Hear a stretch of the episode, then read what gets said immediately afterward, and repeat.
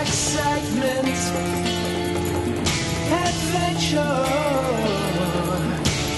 mystery around every corner. No matter what you choose, fantasy awaits you. It's time to pick your path. Pick Your Path, the podcast where you charge of your own destiny.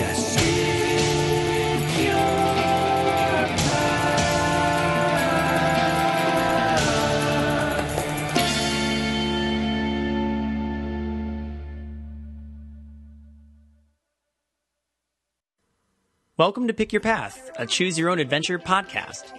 This is episode 3, Theme Park Paragon, penned by yours truly, David King.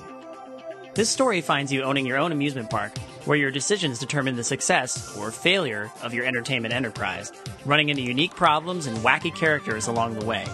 Think of it as an homage to those theme park sim games. You know the ones I'm talking about. This episode was edited and produced by Matt Benson and narrated by Matt Hawley. Our theme song is by Christopher Wrigley of Funhouse Jingles at customjingles.net. Our logo art is by Wayne Jensen of waynejensenart.net. Editor's note uh, Wayne Jansen's website is, of course, waynejansenart.com, not .net. It's customjingles.net and waynejansenart.com. We apologize for the confusion. If you know how to use an enhanced podcast, skip to chapter 1. If not, keep listening for further instructions and the parent's guide for this episode. This is an enhanced podcast, which means it is broken up into chapters. At the end of each chapter, you'll be presented with a choice. To pick that choice, simply skip to that chapter. In iTunes, the chapters control is under the control heading. The podcast's app on iOS devices, like an iPhone, will allow you to skip to any chapter. Tap on chapters and then choose a chapter. If you're an Android user, the VLC app allows you to skip to any chapter. In the VLC app, simply tap the Options button, the three dots, tap the arrow next to Go to Chapter, and select a chapter. Most other Android apps don't read chapters in an enhanced podcast file. An audiobook file will also be available for download at benviewnetwork.com slash audiobook.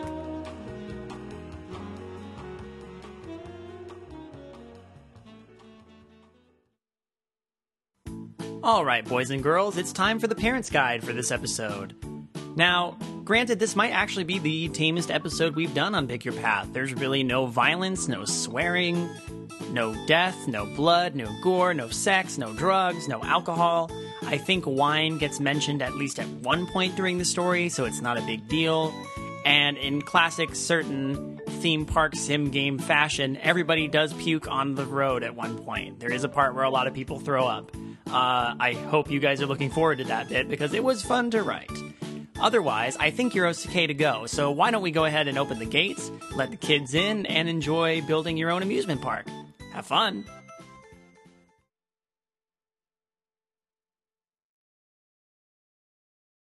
Chapter 1 One morning, a mysterious letter arrives with the usual pile of junk mail and bills.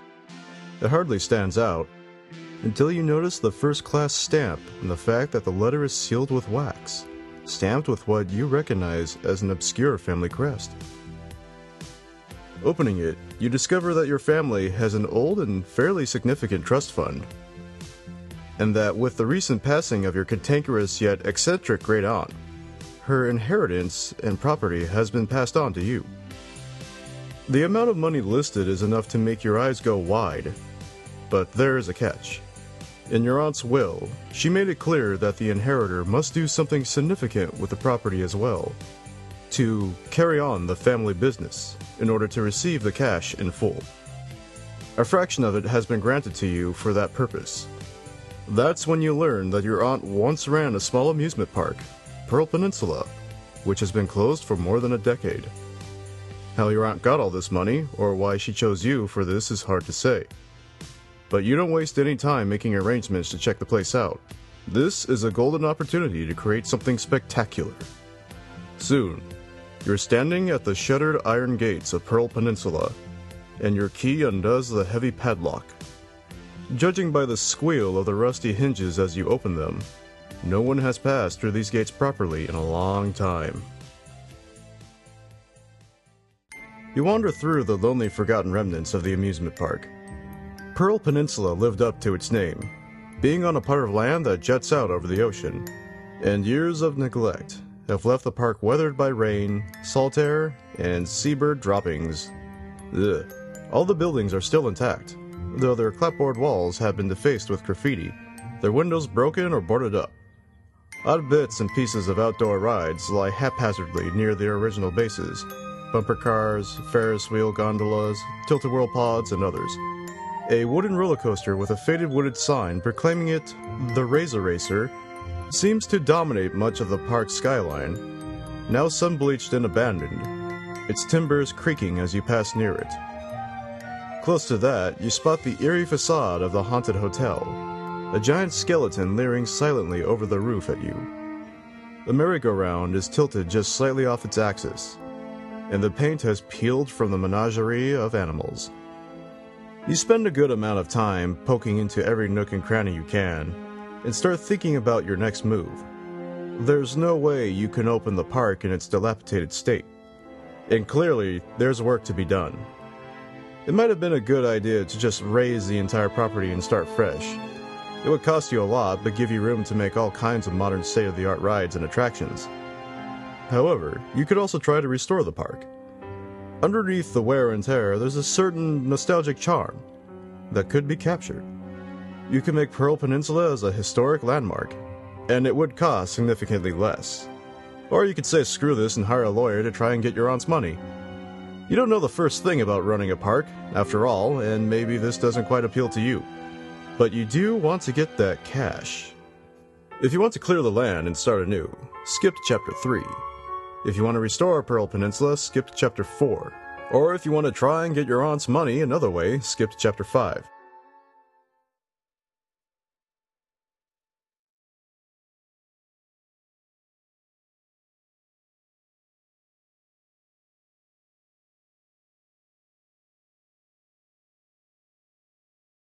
Oh, um, you're not, uh, you're not supposed to. David, did- you, did you send? No. Um, you're not really supposed to be here. Uh, there was some editing mishaps, let's call them, and, and as a result, there was no chapter two. This is really more of just a placeholder. Uh, not really sure what led you here. I think you've obviously uh, found a broken connection, but I don't want to send you home with nothing. So, um, you know what? Let's have a little sneak peek of next month's episode. Uh, I wrote it, and uh, I'd be happy to read the first paragraph for you here. Uh, you know, I don't, I don't have uh, as nice a voice as Matt Holly, but I'll do what I can. Here we go. This is a preview of next month's episode of Pick Your Path, exclusive for the loonies who just go through and listen to every chapter, even the ones they were not led to. It's 1999. You're 16 years old. You live in Dawson Creek, British Columbia. It's a sleepy little town with no relation to the TV show Dawson's Creek, except that ever since it premiered last year, out of towners have been making annoying little jokes about James Van Der Beek. You hate that, but at least none of them stay in town long. Most visitors you get are just stopping by on the way to Alaska, which is where you'll be heading in a few minutes. You have cousins in Gustavus, and your mom insists on visiting them once a year. As small and boring as Dawson Creek is, Gustavus is about ten times worse.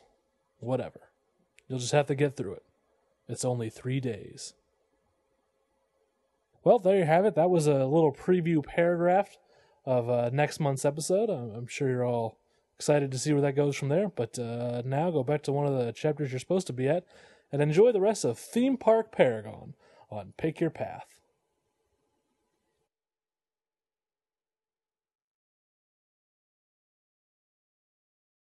Chapter 3 After some careful consideration, you decide it's best to simply tear everything down and start anew. You have a vision, and you want to make sure your park is on the cutting edge with new designs, thrills, and ideas. You spend some time getting in touch with a contractor to demolish the old park and sell the scrap for a little extra cash. Soon enough, the bulldozers have moved in and cleared the land, taking your great aunt's rundown park with it. Pearl Peninsula is now an open swath of land, ready for you to start building. Of course, you keep a few nostalgic keepsakes of the old park, just to pay tribute. Perhaps you can put them back in the park as little Easter eggs for sharp eyed patrons to find. As you look around at the barren flat ground that will soon play host to your park, you start thinking about where to begin. The demolition cost a fair sum, but you have enough left to at least get a good start. How will you draw people into your park, though? What will entice them? Maybe it's best to appeal to the thrill seeking crowd. To build the tallest, fastest, scariest roller coaster imaginable to pull in the masses. However, maybe building several quality gentler rides might be the way to go. Either way, it's going to take most of what's left of your resources. If you decide to build an extreme roller coaster as the main draw, skip to Chapter 7. If you'd rather play it safe and start small with several simple rides, skip to Chapter 6.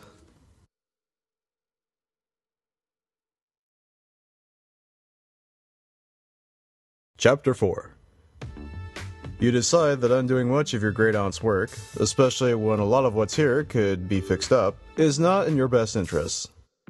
Honestly, all the park needs is a good facelift, and you'll already have a bunch of potential attractions in working order.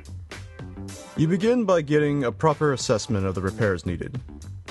Certain things are simply too worn down and have to go, meaning there's room for expansion. Most of the attractions are salvageable and only require a bit of TLC.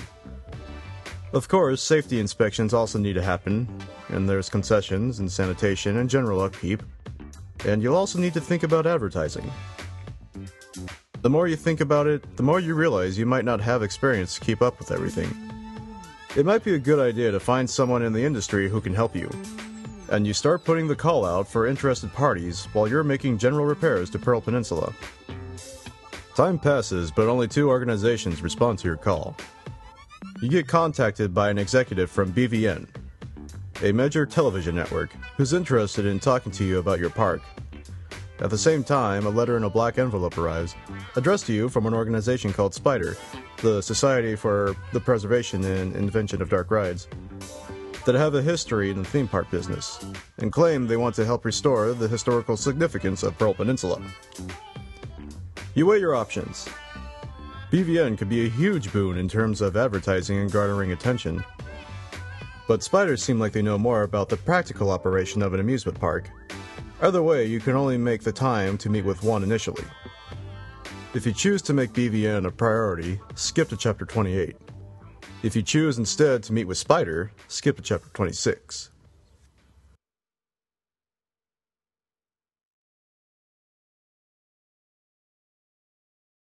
Chapter 5 All of this involves way too much work, you realize. Building a theme park? Managing a theme park? No way, that's not your scene. They can't possibly keep that money from you. What's more, you can sell the park's pieces for scrap, and maybe sell the land to a developer. You hire a lawyer with your initial stipend to find a way to legally finagle your aunt's inheritance to you. Weeks are spent working out the finer points, but only after you've delved into things do you realize that the will states in fine print that should you decline to go through with the park building plan, the inheritance will pass to someone else, as dictated by the trust fund. By the time this dawns on you, it's too late. A distant cousin has risen to the challenge, and Pearl Peninsula has reopened to great success, working with groups like Spider and Tycoon Industries to get the park on the map. You wasted all this money on a lawyer, and there was never a genuine case to begin with. Now you're back where you started, and the money is gone. Well, on the bright side, your cousin does give you an annual pass to the theme park, so there's that at least. This path ends here. To pick another path, return to Chapter 1.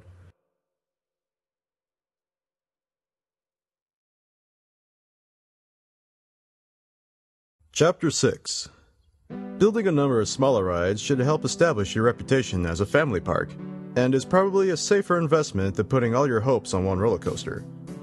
Now, the question is what kind of rides do you want to build? You brainstorm on this for a bit, and then draw up some plans before breaking ground. It is a shame you tore most of the old park down, but you figure some up to date versions of classic rides will work best. Slowly, it starts to come together.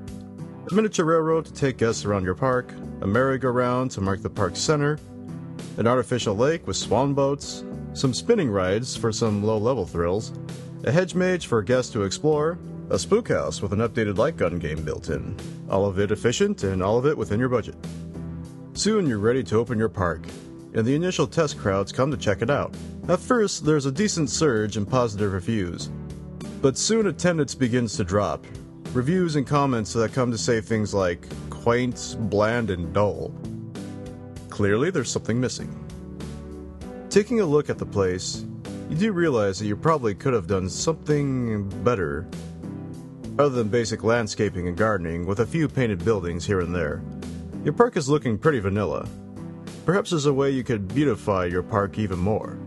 Make it look nicer so it has more appeal. Alternatively, you're making enough money now that you could likely start building some more thrilling rides. You did decide against a mega roller coaster in the beginning, but you could build at least a nice, fun one now. If you decide to make your park more eye catching with some sort of theme, skip to chapter 9. If you decide it's time to up the ride ante, skip to chapter 8.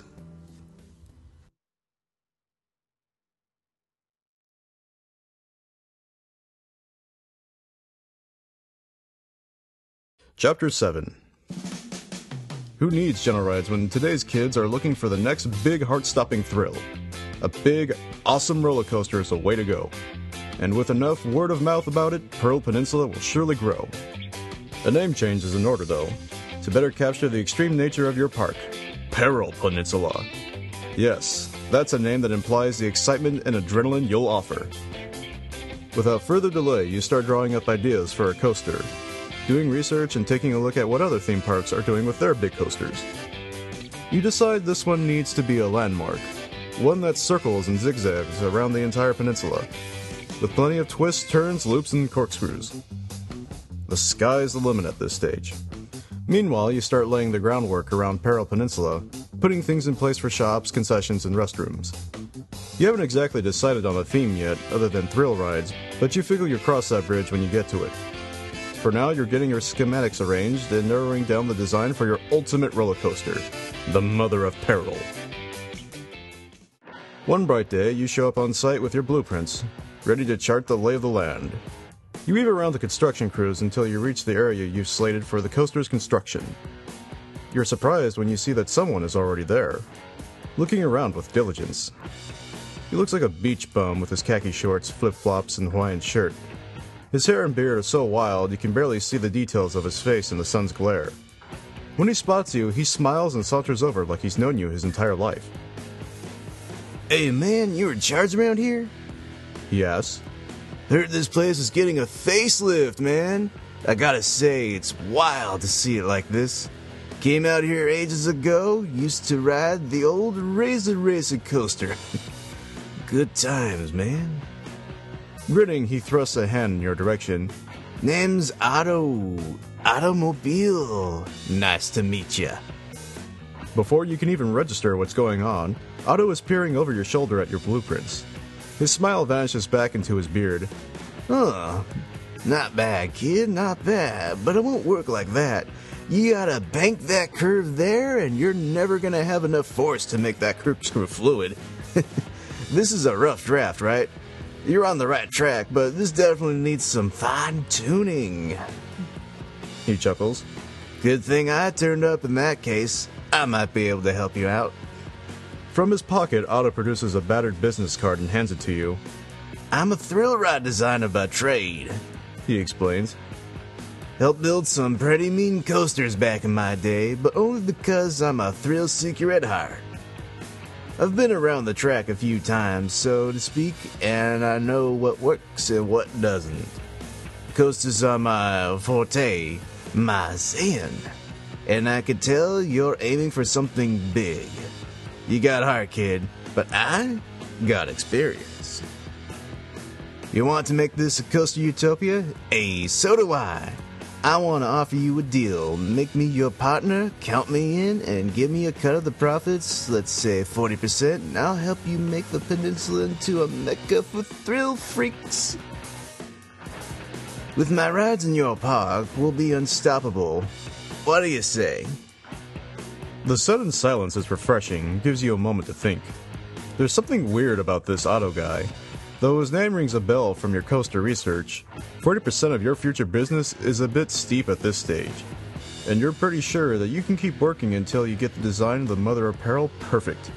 Still, Otto might not be blowing smoke, as it were, and he does seem to have an eye for detail. Maybe it would make it easier. It would free you up to make sure everything else in the park gets set up smoothly, too. If you decide to stick to your own plans and decline Otto's offer, skip to chapter 13. If you decide to accept Otto as your new partner, skip to chapter 14.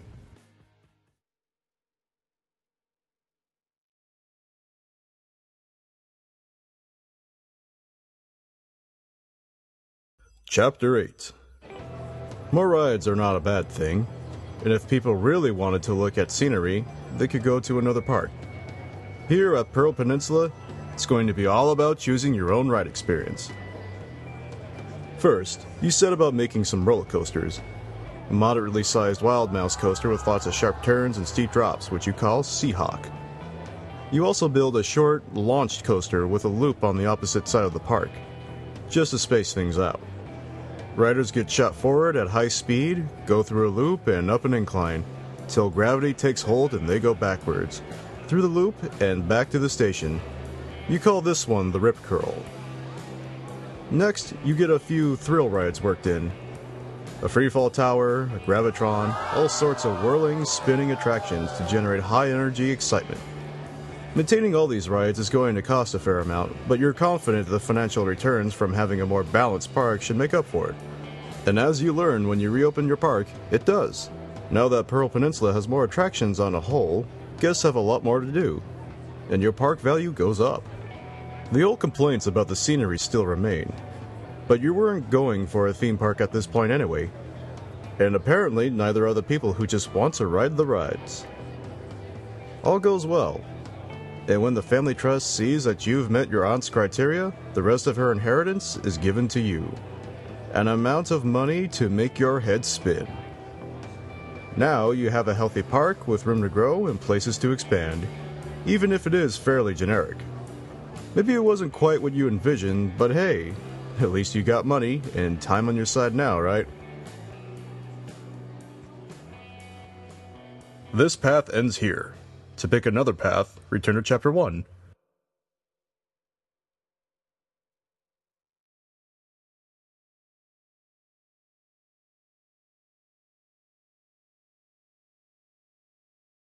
Chapter 9 Even if your park is more of an amusement park, you could stand to take it up a notch and make it a theme park. Now, though, what kind of theme park do you want to focus on? There's loads of options. For the sake of time, you narrow it down to a handful. Since Pearl Peninsula is oceanfront, a bit of nautical flair can do the park some good. With some pirates and swashbuckling thrown in for good measure. Pirates are always it. Or maybe you can go with something gentler, like a fairy tale vibe, and put more emphasis on making Pearl Peninsula a park for little kids. Then again, you could simply save your money and just try to make general beautification happen to your park. If you like the idea of a pirate theme, skip to chapter 10. If you think making the park appeal more to kiddies is better, skip to chapter 12. Or if you simply want to improve the landscaping and gardening of your park, skip to chapter 11.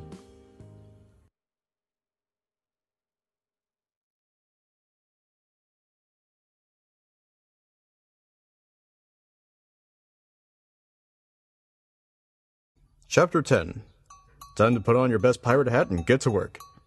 You make a few plans and do some research, and after closing the park for a planned month of themed changes, you set to work with your design. It doesn't take you long to get into the spirit of things as you get your park to look more like an old ramshackle town. A salty seaport taken over by scurvy ridden sea rovers. Your park entrance becomes a beached pirate vessel, a gaping hole in the hull, allowing guests to pass through the shipwreck and into your main midway, where at the end, the merry-go-rounds animals have become various marine creatures, and rowboats circling to a jaunty sea shanty. Your hedge mage instead becomes a series of dungeon passages and caverns with all sorts of alcoves and grottos to find, filled with skeletons and hidden treasure. The lagoon with its swan boats now lets guests row out while avoiding splashes from stray cannonballs fired from a pirate sloop. And your mini thrill rides take on new names like South Sea Squall and Blackbeard's Revenge. When your park does reopen, it's a huge success. Guests immediately love the fun and immersion of the theming and start spreading the word about the fun pirate adventure at Pearl Peninsula. What's more, you also had the foresight to make your food and souvenirs also stick to the Buccaneer aesthetic, and those help boost your park's value. You even hire a pirate band, the Freebooter Crooners, to entertain guests daily with their silly swashbuckling antics and songs of the sea. With your park's popularity on the rise and plenty of room for expansion, the trust finally gives you the rest of your aunt's inheritance. Now you're sitting pretty on a tidy sum of money, but you feel like the work on your pirate haven has only just begun. With your fresh plunder, it's time to start building more rides, and you're well on your way to becoming a theme park paragon. This path ends here. To pick another path, return to Chapter 1.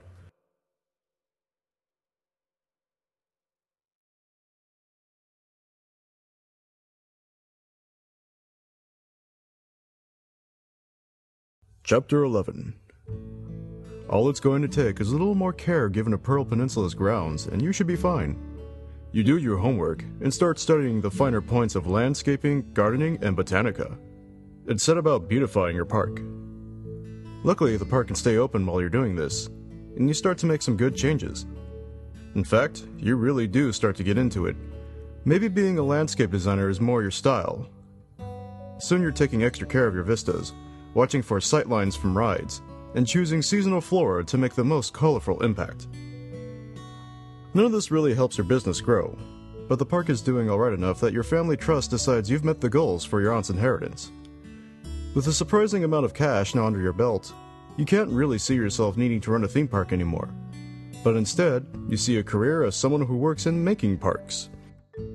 You end up donating Pearl Peninsula to the county, and what was once a paid amusement park becomes a public park, with plenty of natural scenery and a few pay to ride gentle rides for those visiting. It seems to be the right move, and soon you're being invited to beautify other parks around the country. You take to this with gusto. In a roundabout way, you found a new calling. This path ends here. To pick another path, return to Chapter 1.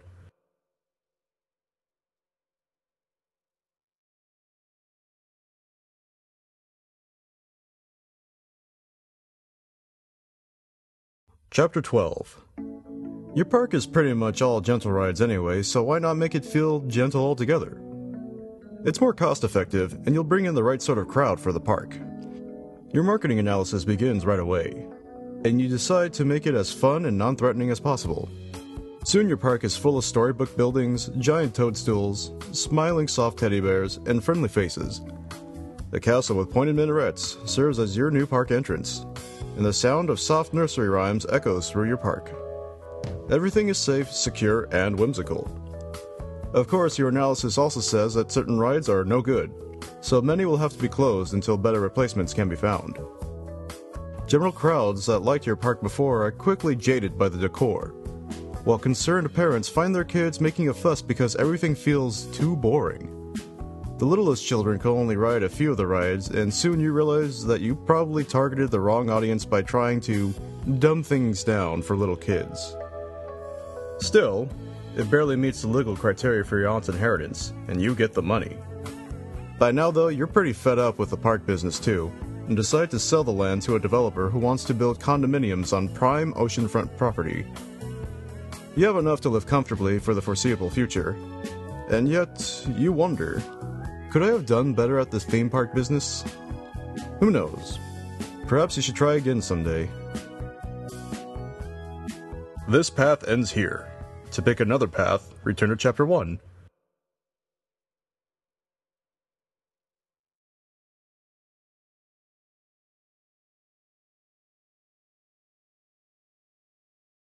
Chapter 13 You tell Otto thanks, but no thanks.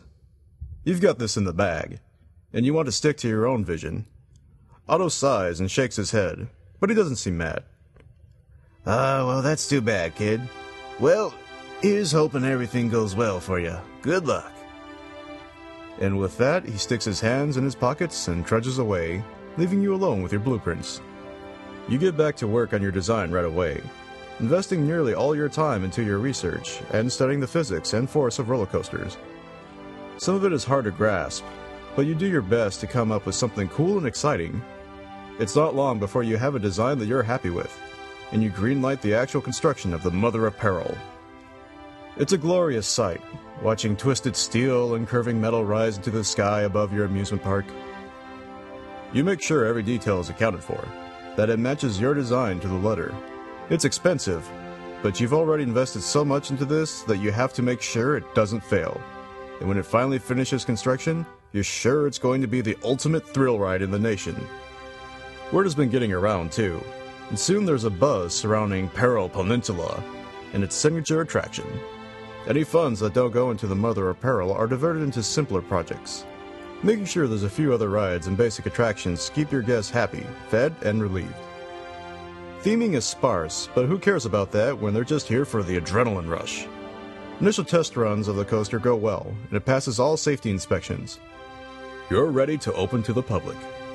Opening day arrives and guests trickle into your park. Soon, long lines have formed, especially for the Mother of Peril. You stand at the ride station, waiting to be among the first lucky guests to ride, feeling excited and nervous at the same time. You clamber into the car as your initial thrill seekers pile in, pull in the safety bar, and give a thumbs up to the ride operator. The car lurches forward and.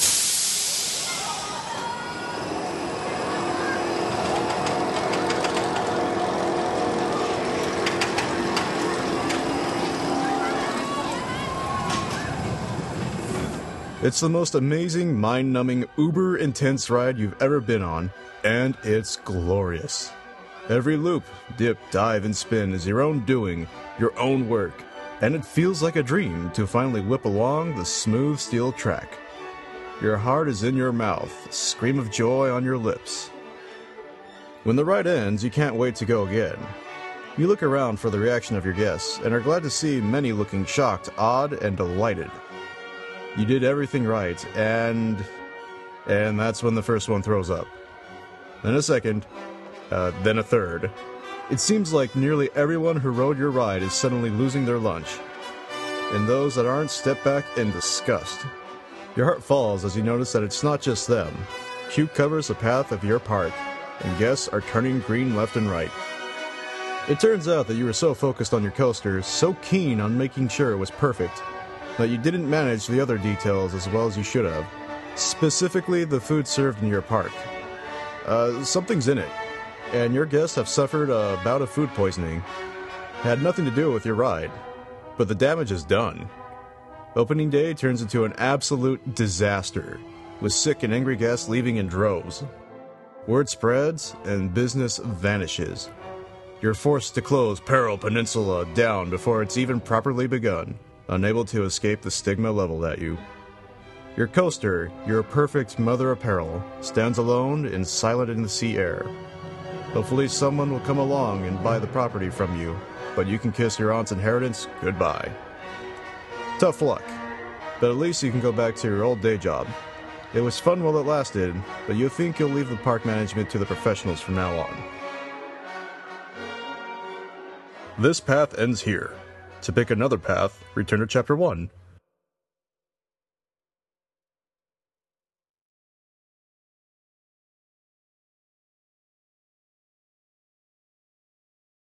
Chapter 14 Having a partner would be pretty helpful. Otto does seem to have experience. You decide that ultimately it'll work out for the best to have him on this deal, though you do manage to talk him down to 30%. You drive a hard bargain. He laughs. But I'll take it. Really, I'm in it for the fun. So, partner, let's take a look at those plans. Over the next few weeks, you and Otto meet constantly to go over designs and tweaks for the Mother of Peril. Otto demonstrates his inherent knowledge of coaster design, yet he never belittles your suggestions, only offers pointers and advice. He's actually pretty good at what he does. Eventually, you let him take charge of the design of the coaster while you oversee the construction of the rest of the park. Luckily, things have been going smoothly, and you're able to work out quality control when it comes to what food and drinks you sell and what items can be bought in gift shops. After a few months, the Mother of Peril stands ready to be tested for the first time. It towers in the sky, the biggest landmark for miles around and the symbol of Peril Peninsula, a mass of curved and looping steel with supports spread across the park. Both you and Otto take part in the first human test. The ride lurches to life, and suddenly you're away on the most intense white knuckle experience you've ever had. You know the general layout, but there's just enough sudden turns, dips, and angles thrown in that you're caught by surprise. Otto, for his part, just yells and laughs throughout the experience. When you return to the station, Otto flashes you a thumbs up. Ooh, man. What a wild ride we made. This is gonna be far out. I think people are gonna love it. Indeed, word had already gotten out about the local amusement park opening, and already people are calling and asking about tickets. But as you shakily step out of the coaster train, Otto points out to your nearly finished park. We're looking good so far, but I think there's still something missing, you know? Other than a bad mother behind us, we don't have much else to offer. We gotta toss in a little something extra. Otto makes a good point, and it's something you've been thinking about. The roller coaster is the main selling point, but there's got to be more to Peril Peninsula than a single mammoth coaster and a bunch of concessions. Your funds are nearly exhausted, so the last push has got to fit your budget as well. If you think that putting an emphasis on more rides is key, skip to chapter 15. If you'd rather spruce up the park's landscaping and theming, skip to chapter 16.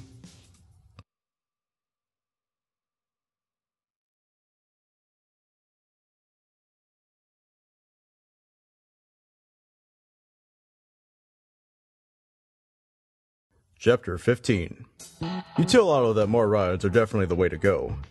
It might be a bit risky, but you figure you'll start small and hope the Mother of Apparel is enough to draw a crowd to recoup any funds. You and Otto once again put your heads together and think, making plans. A balance of smaller, more efficient rides and attractions should work well enough, a mix of gentle and thrilling. You think about some of the rides that were here before you raised the park and draw inspiration from them. Building a few theme park staples like a merry-go-round, a scrambler, a Ferris wheel, and bumper cars, just to name a few.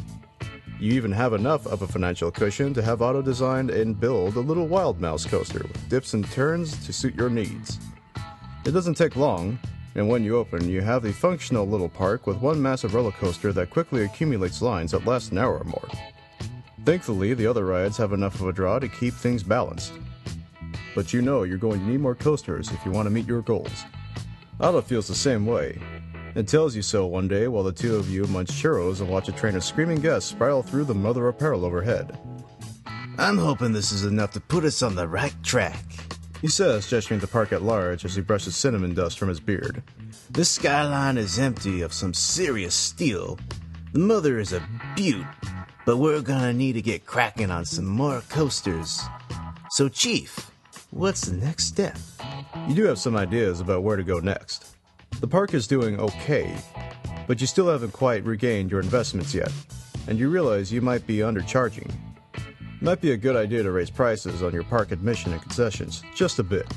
But you could also lower them and instead start charging a small admission fee for rides.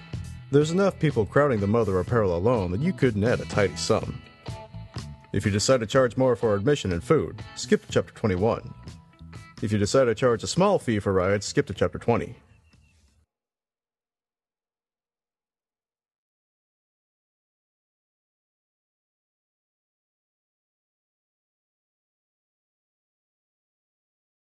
Chapter 16. It's called a theme park for a reason, right?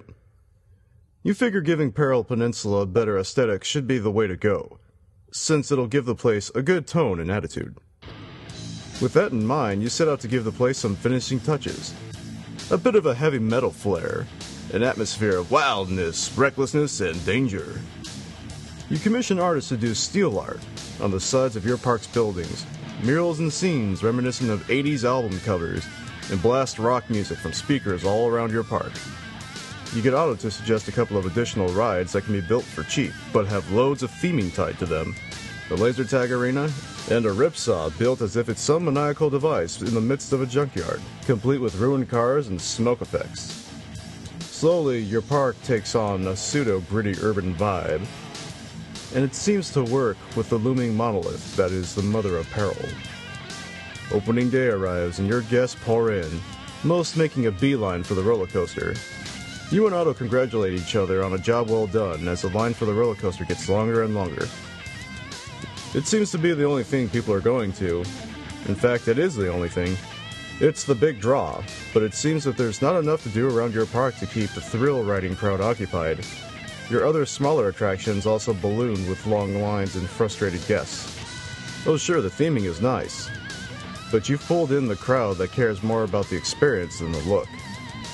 As days go by, crowds dwindle, and people complain that there needs to be more rides. Trouble is, you're not turning enough of a profit yet to build anything else. Even if you wanted to, more rides are out of your grasp. Otto seems to take it in stride. Guess we should have stuck with what we know, huh? Eh, kids these days, though, they don't care about theme as much. As business continues to decline, you wonder if there's any way to salvage all this. That's when fortune seems to smile on you. Cerebral Vortex, the black metal group known for their mind melting riffs, pays Peril Peninsula a visit, and they dig the place. Lead vocalist Sam Strepthroat Braids vlogs at the park, though small, is a ton of fun for its thrilling rides and epic scenery. Hoping to cash in on this, you and Otto arrange a meeting with the band and their manager, Patricia Hinckley. The meeting, held in the private rooms of Fiasco, the park's big restaurant, goes over fairly well, though you openly admit that the park is in dire straits, a fact that Strepthroat isn't too happy about. This place is too cool to close. He says, glancing at his manager through his dreadlocked hair. Exactly. Replies Patricia, a round woman who is all business. Cerebral Vortex's popularity is growing, and we want to make you an offer. We're interested in buying the park from you and rebranding it to the band's name. She names a figure, and it's a sum of money that is hard to pass up. Otto doesn't seem pleased, though. That's all well and good, He replies to the offer. but I want to offer something different. Let's say maybe you guys instead perform a few concerts here to draw some crowds. You become official sponsors of Peril Peninsula, and in turn, we give you a regular performance space and a lifetime pass to the park. Win win, right? Everyone turns to look at you, wondering what you might consider. Both options have an appeal. You could walk away now with a tidy sum and leave the management of the park to someone else, but it does feel a bit like throwing in the towel. Otto's plan has merit, and you might owe him that much for all his help. But there's no guarantee it'll make a difference for the park. And you risk losing more for it. If you want to sell the park to Cerebral Vortex, skip to chapter 17. If you'd rather see if a concert from the band will be the shot in the arm your park needs, skip to chapter 18.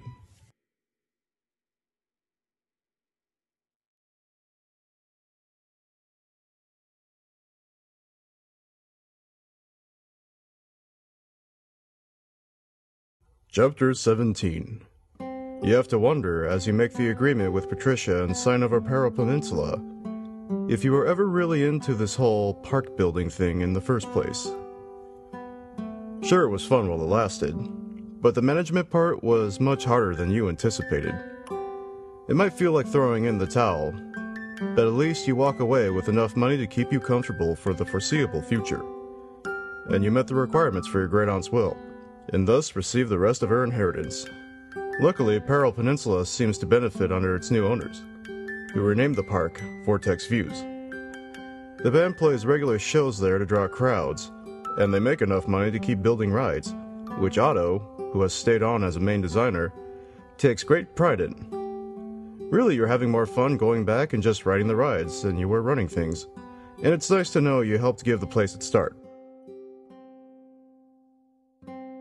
This path ends here. To pick another path, return to Chapter 1.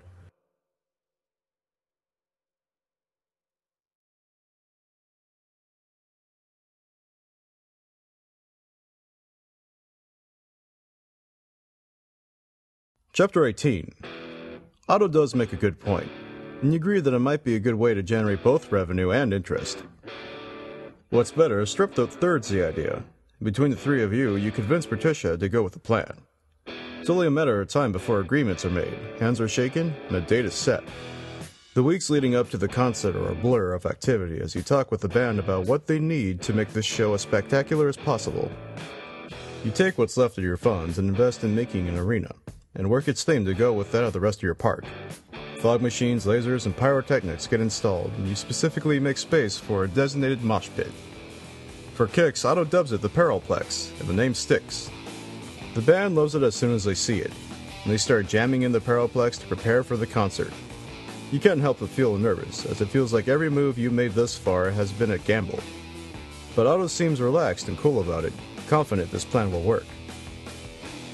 On the night of the concert, the park fills to capacity with fans of Cerebral Vortex, even before the band starts playing. Your park staff is run ragged trying to deal with the onslaught, but soon everyone is piling into the Perilplex to see the band play. You and Otto sit in the lighting booth and watch the lights dim. The band rises from the fog on stage, Strepthroat gives a signature metal growl, and the crowd goes absolutely berserk with excitement. The show is a smash hit and profits soar. The crowd loves it, the band loves it, and their manager eagerly asks when another show can be done. You and Otto exchange a knowing look and talk about your next booking. Alas, the money you make from the show is not enough to run a theme park full time, but you have a new vision for Peril Peninsula. A major concert space that happens to also contain one of the tallest, fastest, most thrilling rides in the country.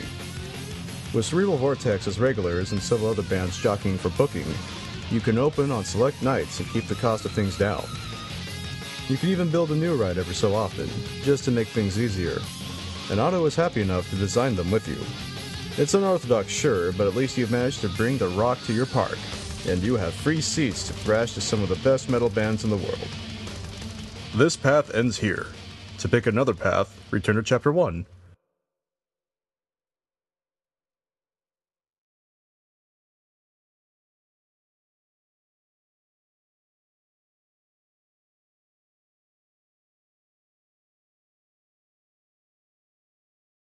Chapter 19. Once again, Otto has a good point. Maybe greed was getting to your head, and you decide to be the bigger person and lower the food prices to more reasonable and affordable levels. Admission tickets and gift shop things will stay the same, but everyone needs to eat, right? Thankfully, this works out better than you would hope. Once the prices go down, the sales go up. And pretty soon, Peril Peninsula receives positive reviews about how you buck the theme park trend of charging ludicrous costs for concessions. Attendance goes up, and your park has begun making a name for itself. When the trust fund acknowledges this, you receive the rest of your aunt's inheritance, and suddenly a lot of your business worries vanish with such an influx of wealth. To celebrate, you and Otto grab a bite at one of your own restaurants and start discussing your next big roller coaster project. Sometimes the simplest solutions work the best. This path ends here. To pick another path, return to Chapter 1.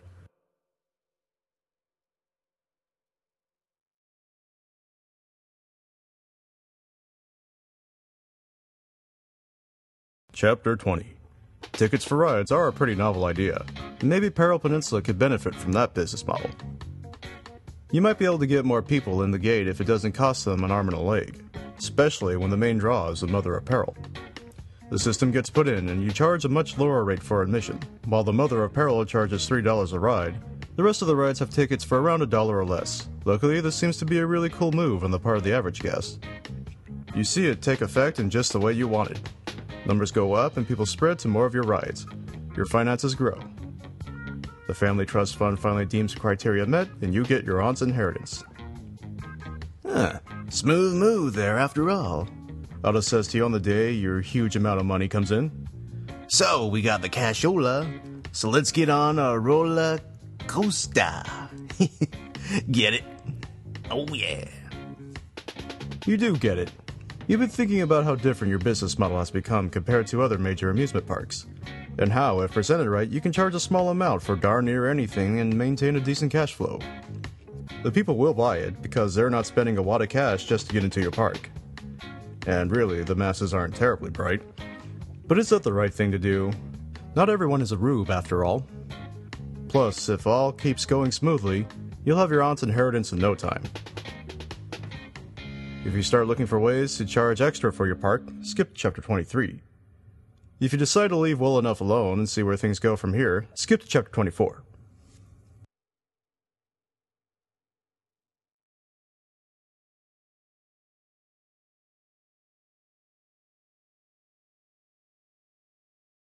Chapter 21 Charging for rides seems like a thing only carnivals do, and you're running a serious operation here. You figure asking more for admission is fair, especially when the money is going to let you build more rides.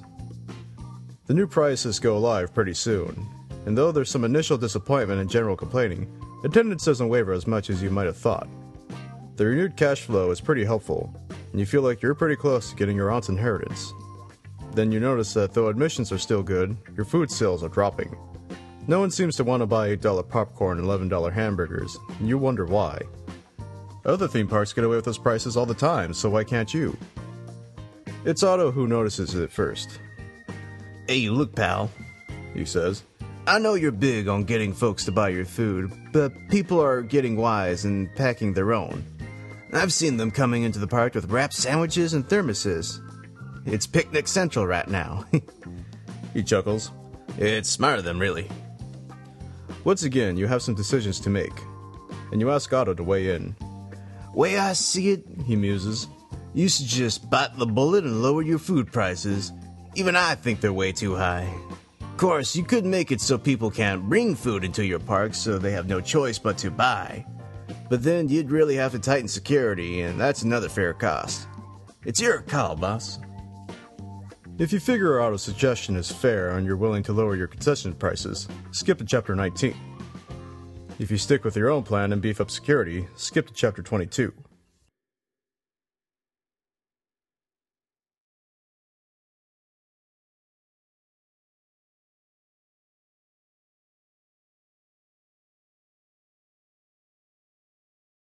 Chapter 22 This is a matter of business at this point. You have a park to run, and if people aren't willing to pay, then you keep them away. It starts with you putting up signs. No outside food or drinks allowed in the park. When this only does very little to change things, you take the next step. You start hiring sharp eyed security guards and get your employees to look for anyone smuggling food. Bag checks are instated at the entrance, and anyone bringing their own food or drink are told they have to eat outside. When food sales still don't meet expectations, despite the fact that the trash bins in your park are overflowing with contraband food taken by security, you refuse to admit defeat. You instead install security cameras and enforce harsher measures. Anyone caught with outside food will immediately be banned from the park. You have people searched as they try to enter. Complaints come in, but you don't care. Other parks get away with charging a high cost for their eats, and you will be no exception. This is getting ridiculous. Otto tells you one day, It's downright Orwellian out there, man. I got frisked coming into the park because one of your goons saw a candy bar wrapper in my pocket, and I'm your partner. You try to explain to Otto that this is something that has to be done. People can't be trusted just to support Peril Peninsula anymore. Give them an itch, and they'll walk all over you. You have a business to run. Otto looks you in the eye. Then you can run this business by yourself. He says finally. I don't jive with this. And you're going to go all control freak on this operation. I want no part of it. I quit. You're stung by Otto's sudden departure, but it somehow stings more when it makes you realize that you've let the need for turning a profit crowd out the need to build an amazing theme park. By then, it's too late. Your park has an overwhelmingly bad rep for its pushy security and harsh measures, and attendance dwindles. Try as you might, even admitting your mistake and lowering the cost of things helps not. Eventually, you have to sell the park to rival company Tycoon Industries. You make the minimum to get your aunt's inheritance, but it feels like a hollow victory. To add insult to injury, as you leave the park for the last time, security stops you and confiscates the leftovers from the lunch you brought that day. This path ends here. To pick another path, return to Chapter 1.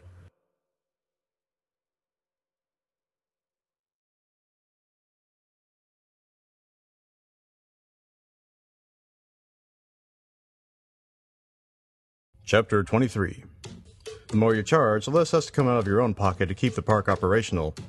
You figure you'll do it only as long as it takes to get the inheritance. Perhaps it goes to your head a little bit when you start charging a nickel for people to use the restrooms in your park.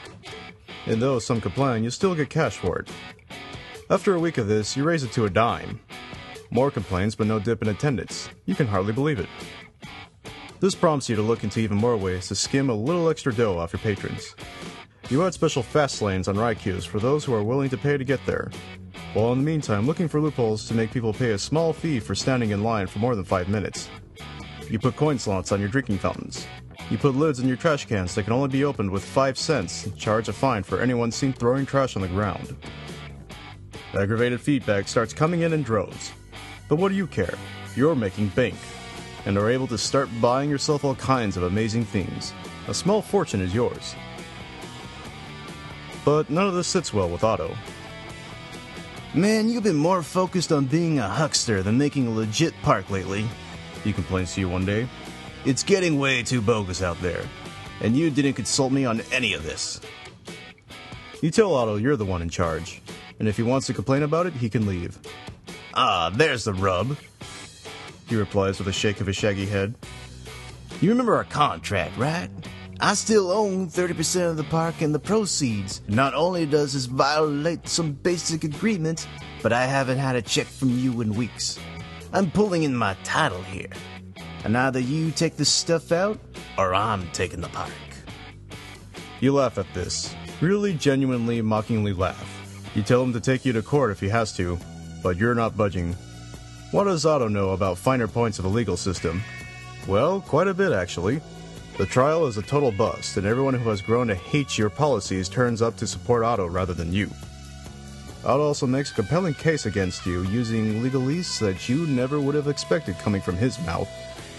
In the end, the court finds you in violation of contract and basic human decency, and the settlement sees Otto taking over Peril Peninsula, where he promptly fires you. What's worse, Otto gets your aunt's inheritance for being the one to fix up the park. Peril Peninsula goes on to build a coaster utopia, while you have to deal with angry glares and steadily dwindling finances. Perhaps you'll be more careful next time and not let green cloud your vision. This path ends here. To pick another path, return to Chapter 1.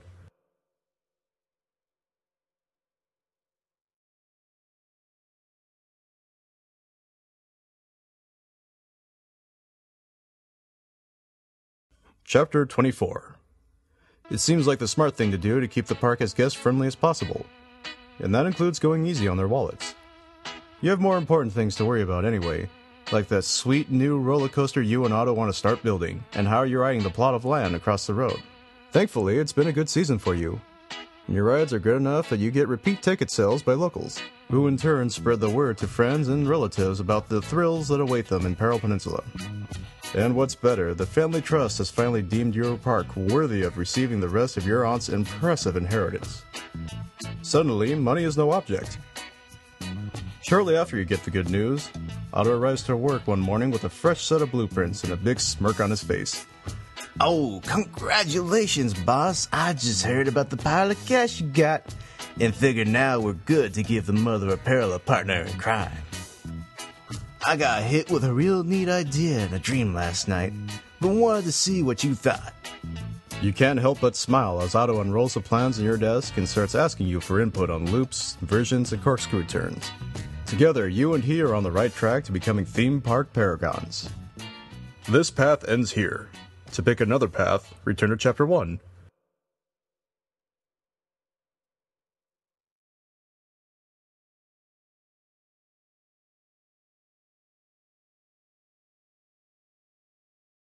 Chapter 25.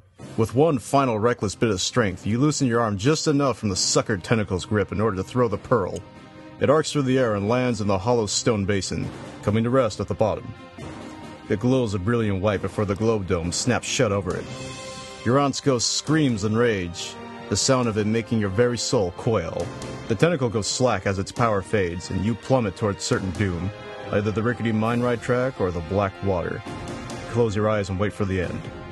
A sudden jolt sends your stomach churning, and you realize you've landed in one of the mine carts. Otto is beside you.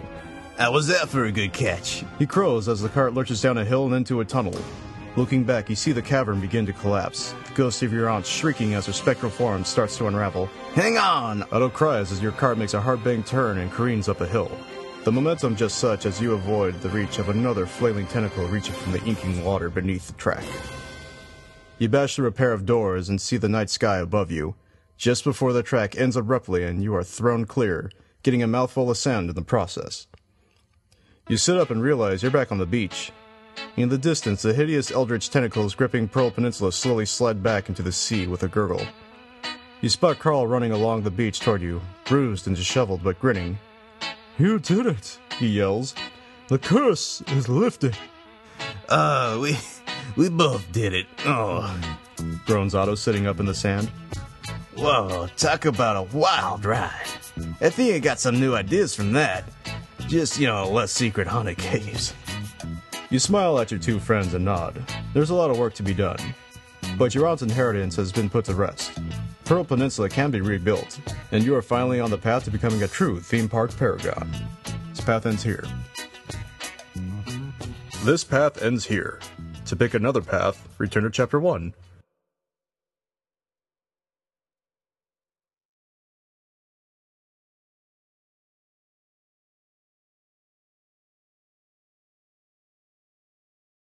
Chapter 26 What does BVN know about amusement parks anyway?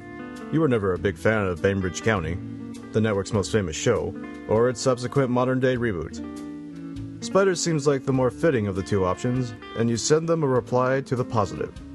Shortly thereafter, you receive another black envelope with another missive, saying that Spider chairman Carl Trimper will be happy to meet with you to inspect Peril Peninsula at your earliest convenience. Everything gets sorted out, and you meet Carl Trimper two days later, right outside the old haunted hotel, right? The spider chairman is there before you arrive, staring at the giant skeleton on the roof with his arms folded. He grins broadly when he spots you, his handlebar mustache and top hat making him look like some sort of old timey ringmaster. Fantastic to meet you, he says, clapping you on the shoulder. I must say, this wonderful specimen of a dark ride has caught my attention. Mind if we walk through it while we discuss business arrangements? That seems like an odd request, and you ask him why. Dark rides are my specialty, he replies. I want to see what it's like and what sort of shape it's in.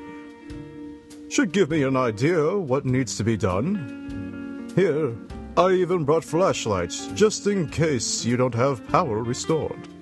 Begrudgingly, you unlock the ride and wander along its track route with Carl. The power is indeed out, and the flashlights only make the place spookier as you move around stopped cars, push through crash doors, and pass prop furniture and static figures of monsters, ghouls, and phantoms that seem to have checked in at the haunted hotel and never checked out. All the while, Carl takes a long look at things and fingers his mustache. Ah, Fascinating, he says. This is definitely a classic. A little dated, maybe, but there's a charm here. You can tell the ride has a story to it.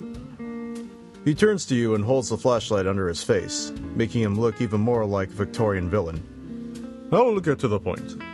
Spider has a vested interest in the art of the dark ride.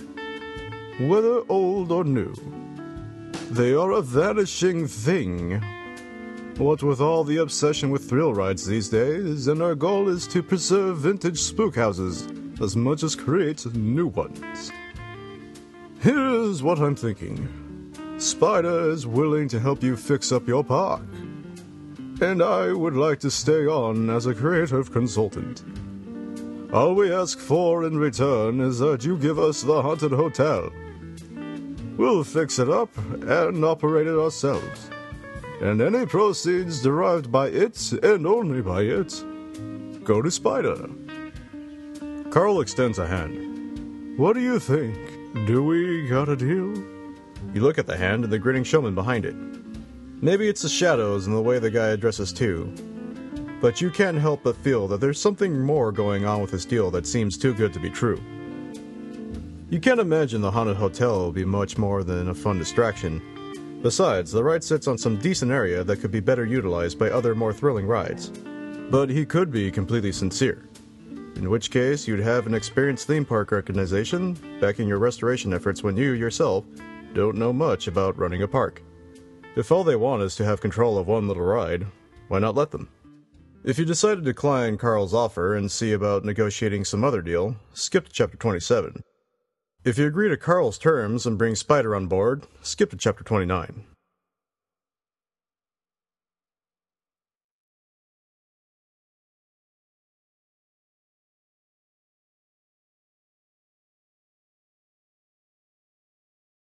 Chapter 27 You go with your gut on this one. If something is too good to be true, it usually is. And this guy seems like he's up to something. You tell Carl thanks, but no thanks, and instead offer to at least dismantle the haunted hotel and sell it to Spider. Carl shakes his head and sighs. Oh, fair enough. It's too bad, though. I thought you might be on our side here. We could really have made this park something special. With one last smirk, Carl shuts his flashlight off, leaving you in total darkness. By the time you train your own light on the spot where he was, there's no one to be found. Just you, all alone, in the depths of a silent old spook house. Needless to say, you dash out of there pretty quickly. You're not entirely sure what Carl meant, but you follow through with your end of the deal. The haunted hotel is carefully taken apart and the whole thing is sent off to Spider. Now you have an extra bit of cash, and some more room to build, but no real starts yet. Maybe it's not too late to give BVN a call. To continue, skip to chapter 28.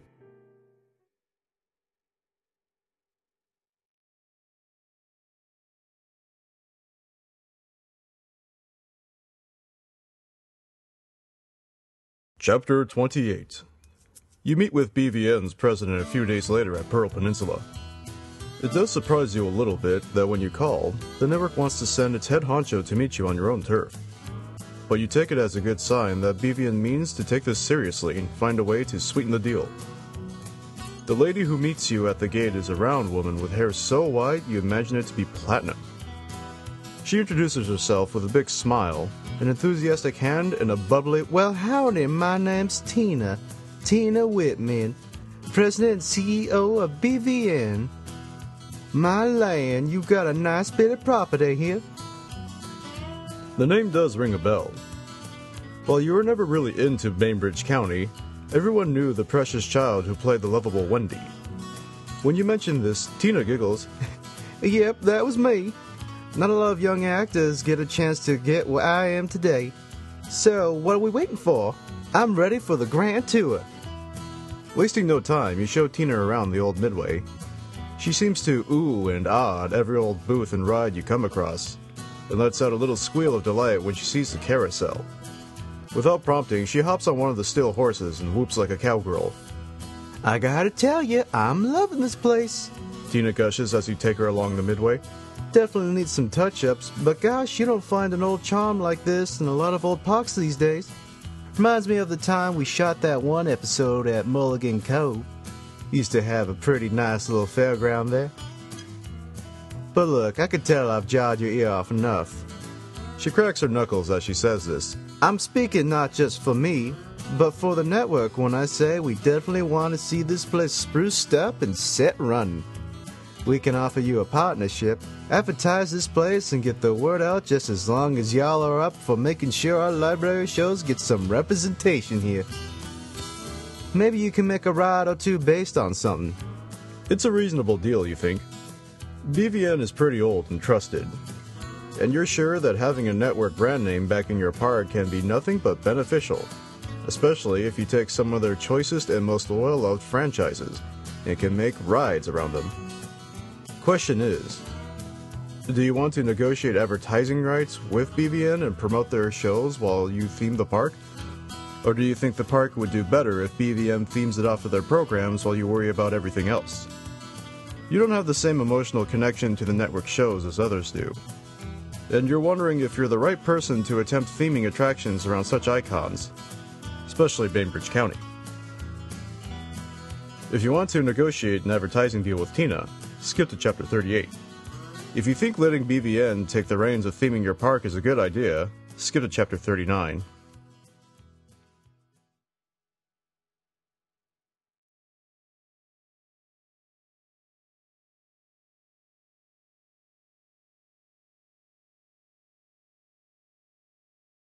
Chapter 29. The offer is really too excellent to pass up. And you shake Carl's hand. Splendid! He says. We'll get things set up straight away, and we'll have your park fixed and ready to go in no time at all. True to his word, within the next few days, you've got a list of priorities and a willing group of people, unusually dressed people, like Carl. They seem to enjoy a somewhat dapper gothic look. The work begins not long after. Carl proves an invaluable asset, offering advice and answering questions, but ultimately just acting as a guide to the nuances of restoring Peril Peninsula. Some of the most dilapidated parts are torn out and cleared away, but anything that can be salvaged and fixed up is given the best restoration work possible. Meanwhile, Spider puts her own funds into the Haunted Hotel, giving the old dark ride some much needed TLC. When your park opens, it's advertised as a return to old glories. And you make sure to play up the nostalgia as per Carl's advice. Surprisingly enough, it does work. And the charm of a seaside amusement park brings in plenty of patrons eager to spend money to ride your rides and have a grand day out. On opening day, you wander amid all the crowd and enjoy your handiworks. So far, so good. Carl invites you to join him on the inaugural ride of the spiffed up Haunted Hotel. And you gotta admit, you're really impressed. Many of the effects and props have been updated, but nothing feels replaced so much as plussed. The pop up ghouls and falling stacks of barrels remain with their jump scare fun. Yet small details were taken here and there to make the ride have a more coherent story. A hotel for the supernatural and all the gags that can go with that idea. You tell Carl this when you exit the ride, and he beams. You see, this is the kind of work we do. We don't just fix up dark rides, we make them more. The first few months of park operation go well, with Peril Peninsula slowly getting a following. You're pretty sure your aunt's inheritance will be yours in no time. But first, you think it's time you made plans to expand the park. Carl, of course, is quick to propose a plan. We already have some fine attractions, but you know Spider's area of expertise, my friend. You can fill those gaps in your park with more quality dark rides, and we'll happily help you out there. I mean, the crowd loves what we've done with the Haunted Hotel. He does have a point. Surprisingly enough, the hotel has become one of your most popular rides. And having more attractions like that built by business pros is certainly tempting. On the other hand, one dark ride could be enough, and you could build a plethora of different rides for different thrills. Maybe even make room for another roller coaster. If you like Carl's plan and decide to build more dark rides, skip to chapter 30. If you want to add a variety of rides and attractions, skip to chapter 31.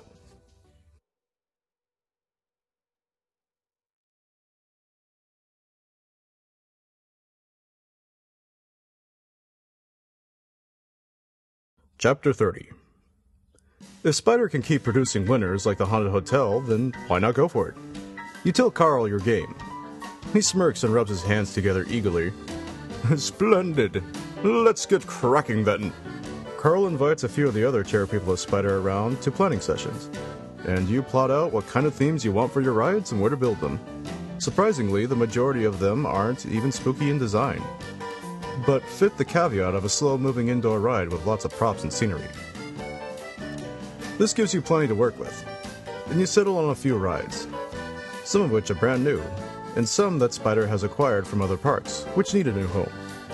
You're able to keep the park open while the select rides are built.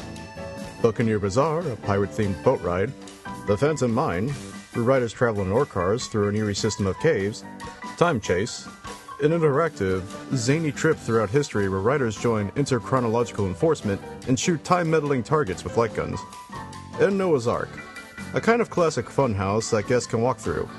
There's even more ideas on the drawing board, too. See, says Carl during the process, dark rides can have some variety too. When they do open, the new rides are very popular and well praised for their attention to detail and classic fun factor. They generate a lot of attention, and are all different enough from each other that no one thinks it's odd. Once again, Spider has gone above and beyond, and created truly immersive and entertaining rides that you're sure will create fond memories for years to come. A few more months, though, and you realize attendance has stayed fairly moderate. Peril Peninsula is not the smash hit you were hoping, and you find that you're not turning as much profit as you would like. And the family trust has yet to give you the rest of your aunt's inheritance. Oh, it's all the media's fault, grumbles Carl after the two of you do a trip around the park and listen to guest feedback. All the kids these days care about are cheap thrills. These rides we built are works of art, and what do I hear? Where are all the roller coasters? Ah, ingrates. You have to calm Carl down with some choice words because people are staring. He does have a point, of course, and you can't help but agree with some of what he says. You tell Carl you've been toying with an idea. Since you're already fairly close to October by this point, you're thinking of giving the park a seasonally spooky overlay. Drawing in crowds for Halloween and creating a fright fest like you've heard other theme parks do. It has the potential to create a lot of buzz, and suits the theme of your old park quite well. Carl seems to like the idea. It has merit, he chuckles. I do love Halloween, as does Spider. Obviously, we could design the mazes and scare zones as well. It seems like a solid plan, but there are risks involved as well. You ask Carl what he might do. Truth be told, he says after a moment, I've long had a dream of having Spider run its own park, a dark ride haven, a place wholly dedicated to our cause. We rebuild old rides and conspire new ones. Sure, it only draws a select crowd, but just imagine. In a strange way, this idea does sound kind of appealing. You would really only hit a particular market that way, but it would be fun and educational. Sort of like a museum. But you also think your Halloween idea is worth an honest try. Either way, you think Spider would agree to help. If you go with your Halloween plan, skip to chapter 34. If you want to help Spider achieve their own goal of a dark ride centric park, skip to chapter 33.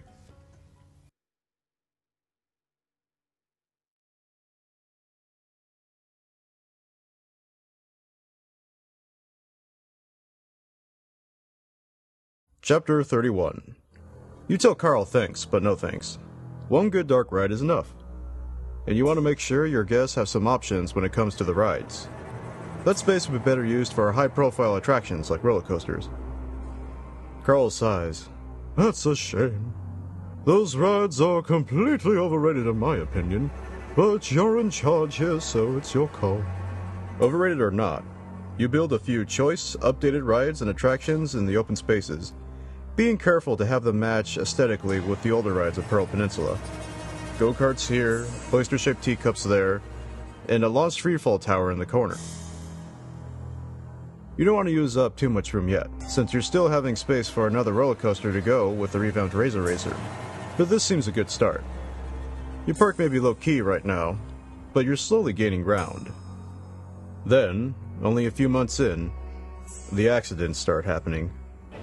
Your merry-go-round is suddenly plagued with frequent breakdowns. The Ferris wheel stops turning and won't start up again. Your freefall tower switches to a high-speed launch instead of a gradual drop, and nearly sends your riders off into orbit. A mysterious fire nearly burns down your bumper cars, and to top it all off, a section of track on Razor Racer actually falls off, forcing you to shut down the ride and spend months repairing it. These all happen one right after the other over the course of a few weeks, and it's really starting to affect not just your business, but your peace of mind. The accidents seem random, and yet you can't help but feel that there's something more going on here than just a string of bad luck. To make matters worse, the safety inspectors have begun looking into it and are breathing down your neck about closing a number of your rides due to appalling safety measures until they are completely fit by their standards. Confronting Carl about this brings little comfort. I know we did as much fixing up as we could, he says. A lot of the rides themselves are fairly old, though. Improving the safety measures might be all you need. When you point out that some of your new rides have had problems too, he quirks an eyebrow. Are you thinking that it might be sabotage? A bit of a stretch, honestly. Who would want to do something like that? You're not sure, but you can't shake the feeling someone is trying to do your park in. You'd best make a decision. So far, no one's been hurt, but who's to say that will last? If you think safety should be your main priority, skip to chapter 32. If you invest your energy into looking for possible sabotage, skip to chapter 35.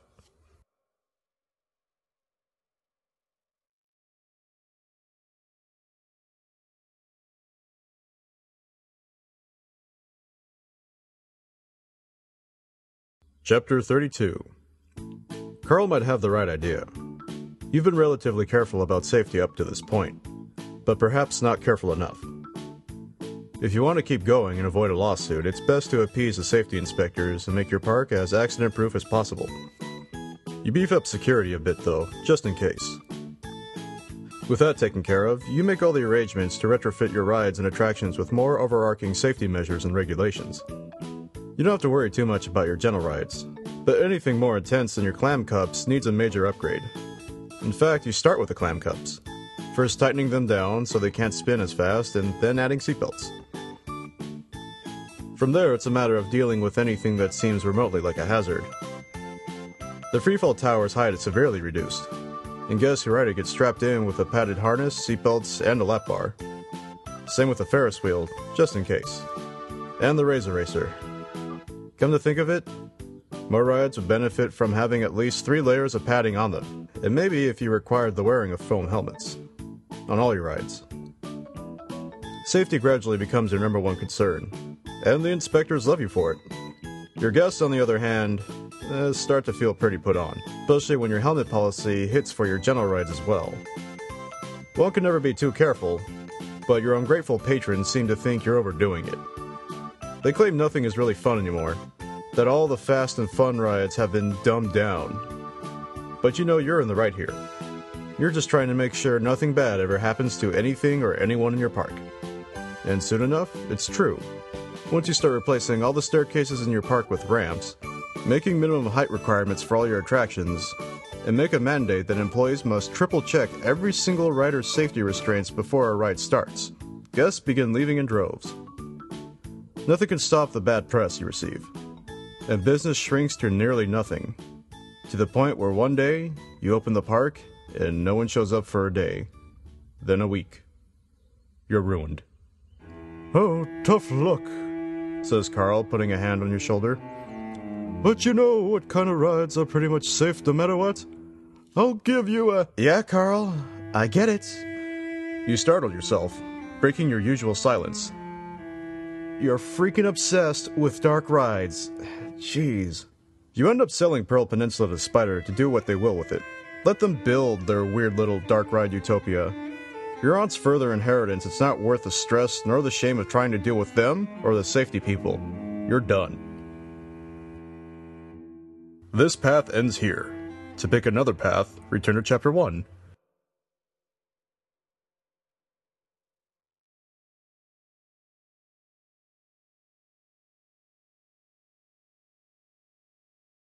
Chapter 33 Spider's vision, you come to realize, might actually not be that much different from your own. The idea of a dark ride haven doesn't sound half bad, and if Spider can maintain the quality it has so far, then it could be a hit regardless. You tell Carl you're interested in the possibility of having the park go that way. Carl is elated, but you are quick to point out you haven't made a final decision yet. Fair enough, he says with a smile. I suggest, though, that you come to meet with the rest of the society at our next meeting. They might be able to sway you yet, and you could learn a bit more about us as a whole. That might not be a bad idea either. You say you're interested.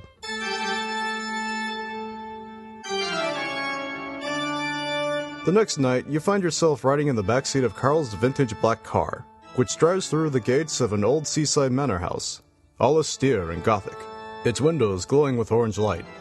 Inside, a party of people mingle and laugh, sip cocktails, and admire the strange assortment of ride props and old attraction posters from a hundred different amusement parks. Carl introduces you to the other members of Spider gathered, and they all seem eager and happy to meet you. They dress in archaic fancy clothing much like Carl, and look like they fit their surroundings perfectly. It's like some kind of masquerade ball, and you feel painfully out of place in your regular clothes. Everyone you meet seems smart, sophisticated, and charming. You're definitely impressed. At some point, someone rings a bell, and everyone moves into a large drawing room, walled with red curtains and lit with candlelight. You are seated in a cushy chair at a long table along with the rest of the society. Carl stands at the head of the table and beams at everyone. You feel strangely serene, enjoying every minute you're immersed in this intentionally foreboding atmosphere. These people, they're starting to feel like your kind of people. They get it. Theme is what it's all about. Carl looks you right in the eye, smiles, and pulls a rope. There's a hiss and a rumble. Your chair shudders, pulls back from the table, along with everyone else's. You grip the arms in shock as you realize all the chairs are on some sort of track, and they swivel until they are all moving toward the back of the room, in a line. The curtain on the back wall pulls away, revealing a black and misty tunnel. You laugh nervously as your car is swallowed by the darkness, and the sounds of buzzers, whistles, and shrieks and growls grow louder and louder. You never do quite recall what happened on that strange ride. But by the time the chairs have returned to the drawing room, you not only giddily commit Peril Peninsula to Spider's cause, but ask to join the organization as well. Carl, the ever smiling showman, nods knowingly. Thus, Peril Peninsula becomes Dark Ride Haven, wholly owned and operated by the organization you are now co chair on. Sure, your rides not only attract a certain kind of crowd, but at least you have a place where your rides are always visually detailed. And when the family trust finally grants you your aunt's inheritance, you donate the majority of it to Spider, so that the Dark Ride research and development can continue. This path ends here. To pick another path, return to Chapter 1.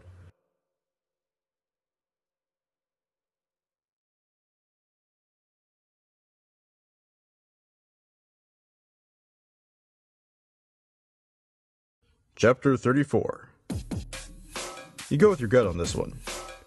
Halloween is ideal for a park like yours, steeped in nostalgia and crowded with dark rides. You don't have a lot of time to repair, but with Spider at your back, you have all the resources you need. Because Carl already looks like a ringmaster, you end up setting on a demented carnival as a theme, and make a cool backstory for the event about ghosts of the old Midway turning Peril Peninsula into their happy haunting ground every Halloween.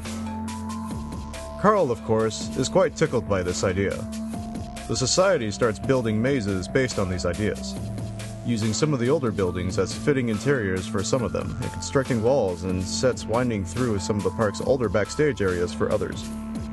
You, meanwhile, start decorating your park. Jack o' lanterns are a must, prop skeletons even more a must. And when asked how many fog machines you want to install, the answer is always more. You really start getting into it as the 31st ticks ever closer. You actually join your own audition process to become one of the many masked creatures stalking your park. You're not sure how complicated it will actually be to jump out from behind things at people, but you find you have a lot more training to do than you thought. And yet, when early September hits and your park gates creak open on opening night, you get to see firsthand how successful the event is. And it's a hit. You have an absolute blast scaring the living daylights out of people. Word quickly spreads, and Peril Peninsula becomes the hot ticket for Halloween lovers in the area. Carl shares your enthusiasm. This was a spectacular idea. He crows one night as you move through your dark carnival and watch a demented clown make a couple of teenagers jump. Who doesn't love Halloween, right? If we do this every year, it should help supplement your income. And meanwhile, we are more than happy to design and conspire more of these delightful frights. Spider is with you 100%. Before the season is even over, your aunt's inheritance is finally granted to you, and suddenly you have more money than you're even sure what to do with. There's plenty of room for expansion, and you're already thinking about what you might do for next year. But for now, the night is yours, and you are a paragon of both thrills and chills. Talk about a happy Halloween. This path ends here. To pick another path, return to Chapter 1.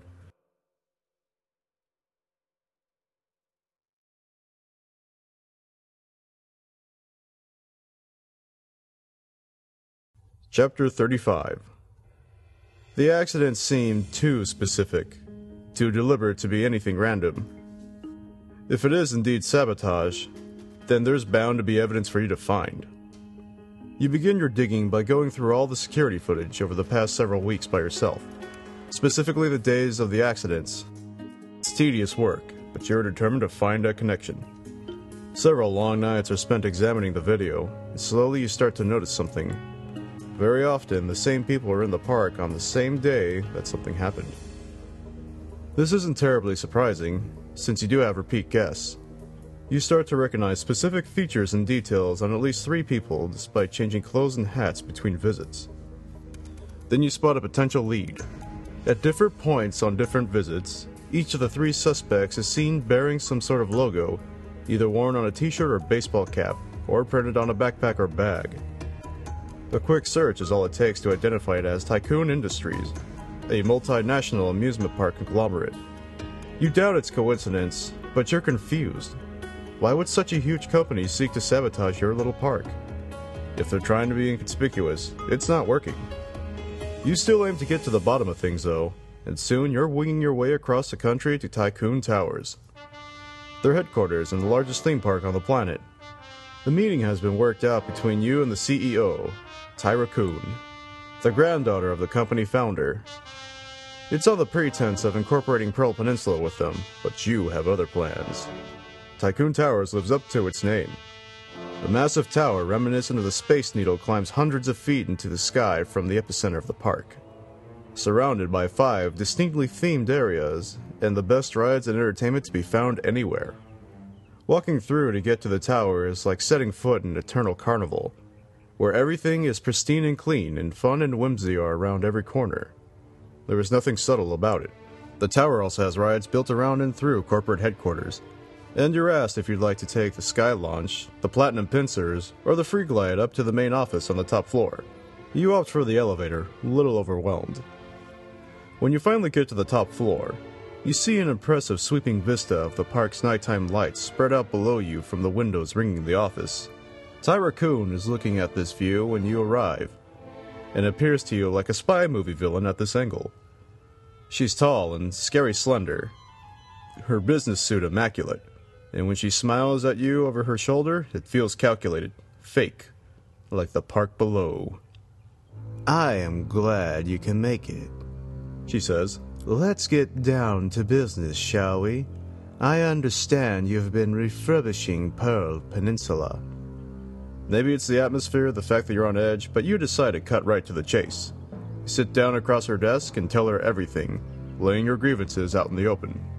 You don't point fingers, but you make it evident that you're feeling suspicious. Tyra listens intently, and when you finish, she steeples her fingers. So you came to me on a whim, I take it. Thought I might have some plan to ruin your little park. I should feel insulted. But I don't. Tycoon Industries being as big as it is, I get this sort of scrutiny all the time. She stands and gestures to the view. Let me tell you something. When my grandfather, Tyler Kuhn, bought this land, there was nothing here but apricot trees. Acres and acres of them. But Grandpa had a vision, and he had the know how to turn a little amusement park into a world renowned resort. You know what inspired him? Places like Peril Peninsula. Fun fairs and pleasure piers he visited while traveling around the country selling appliances. Little pockets of happiness in a weary world. Tyra sits again and looks you in the eye, her gaze piercing. Why do you think I would want to decimate your park? We care about our history here. When you tell her that you suspect it's to eliminate a rival, she laughs. Oh, you assume too much. Just because a park operates outside of our company doesn't mean we want to tear it down. You're jumping at shadows. We sell loads of merchandise and apparel with our logo, and anyone could have bought it. You do mention, after a pause, that you've been working with Spider to restore the park. Ugh, Snorts Tyra in disgust. those hacks. They're fanatics, old money enthusiasts who practically worship dark rides and hate everything else.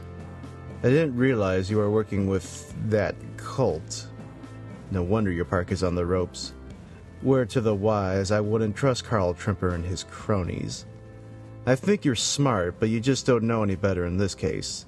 If anyone is trying to sabotage your park, it's Spider. Now, are we going to talk about you joining us or not?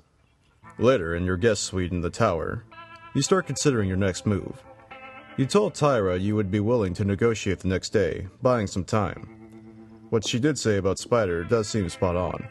And as you think about it, every ride in your park has been affected some way or another during these mishaps at least once. Everything but the haunted hotel. Carl did seem fairly disappointed you didn't go with his dark ride idea. But you get a weird vibe from Tyra as well. If you know anything about big business, these CEOs have to be cutthroat and manipulative to see things through. Something about her brushing your problems off seems suspicious, and she's still a viable suspect.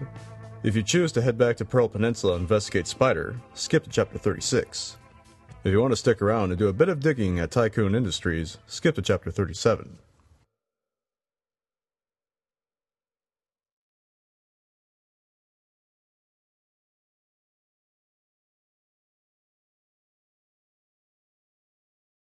Chapter 36 After a night's rest, you get up bright and early to make preparations to get back home. You think Tyra is being honest, but there's still a lot of questions you have and you want to confront Carl about it, but carefully so as not to show your hand. You do thank Tyra for her hospitality, only saying an emergency has pulled you away. You don't tell anyone about your early return, simply hopping on the first flight home you can get. It's risky, but intuition tells you that this is for the best. If all goes well, you could finally figure out who's behind your park's ruin. It's late at night when you get back to Peril Peninsula, and the park is just closing for the night. You attempt to be subtle and slip in unnoticed, taking one of the janitor's uniforms and heading in. It feels strange skulking around your own theme park. Though you have no clue who to trust at this point, anyone could be in on the sabotage scheme. You walk through the dark, quiet midway and keep your eye out for anything suspicious, trying to make a show of sweeping trash in the paths. Suddenly, you spot a familiar top hat and mustache crossing the midway. It's Carl, marching along with a box under one arm and followed by a couple of maintenance people. In a flash, you recognize one of the men from the security tapes. You keep your distance and shadow them as they make their way to the entrance of the Razor Racer. Two of the maintenance people are waiting there, who nod to Carl and unlock the queue gate. They go together to the loading platform, and there, Carl opens his box and starts passing things to the others. You can't quite tell what's happening from the distance you're at, but an acrid smell hits you even from here as they start spreading something along the platform. Something sinister is definitely afoot. You consider running up there and confronting them, stopping whatever it is they're doing. Thankfully, your logic kicks in. Five to one are bad odds. Instead, you duck around a corner and call park security, and then the police. And not a moment too soon. Security arrive and puts their flashlights on them, just as Carl is lighting a match and the rest of the group is backing away. Caught red handed, Carl looks flustered and bewildered. The match burns down to his fingers and burns him. Police investigations later prove your suspicions were correct. The saboteurs you saw on the tapes were all members of Spider in disguise, posing as members of Tycoon Industries to throw you off a scent. The night you caught them in the act, they were planning a masterstroke of arson by burning down the Razor Racer.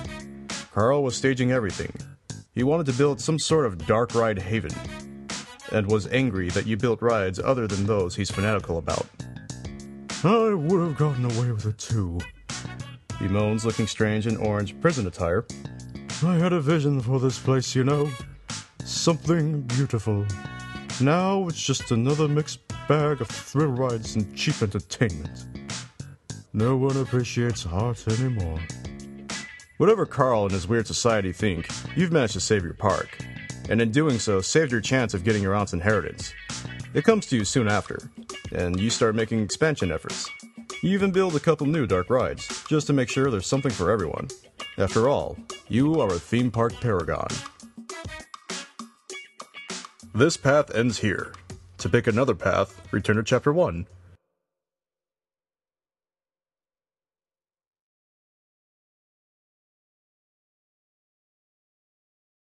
Chapter 37 After a good night's rest, you awaken, ready to try some amateur sleuthing.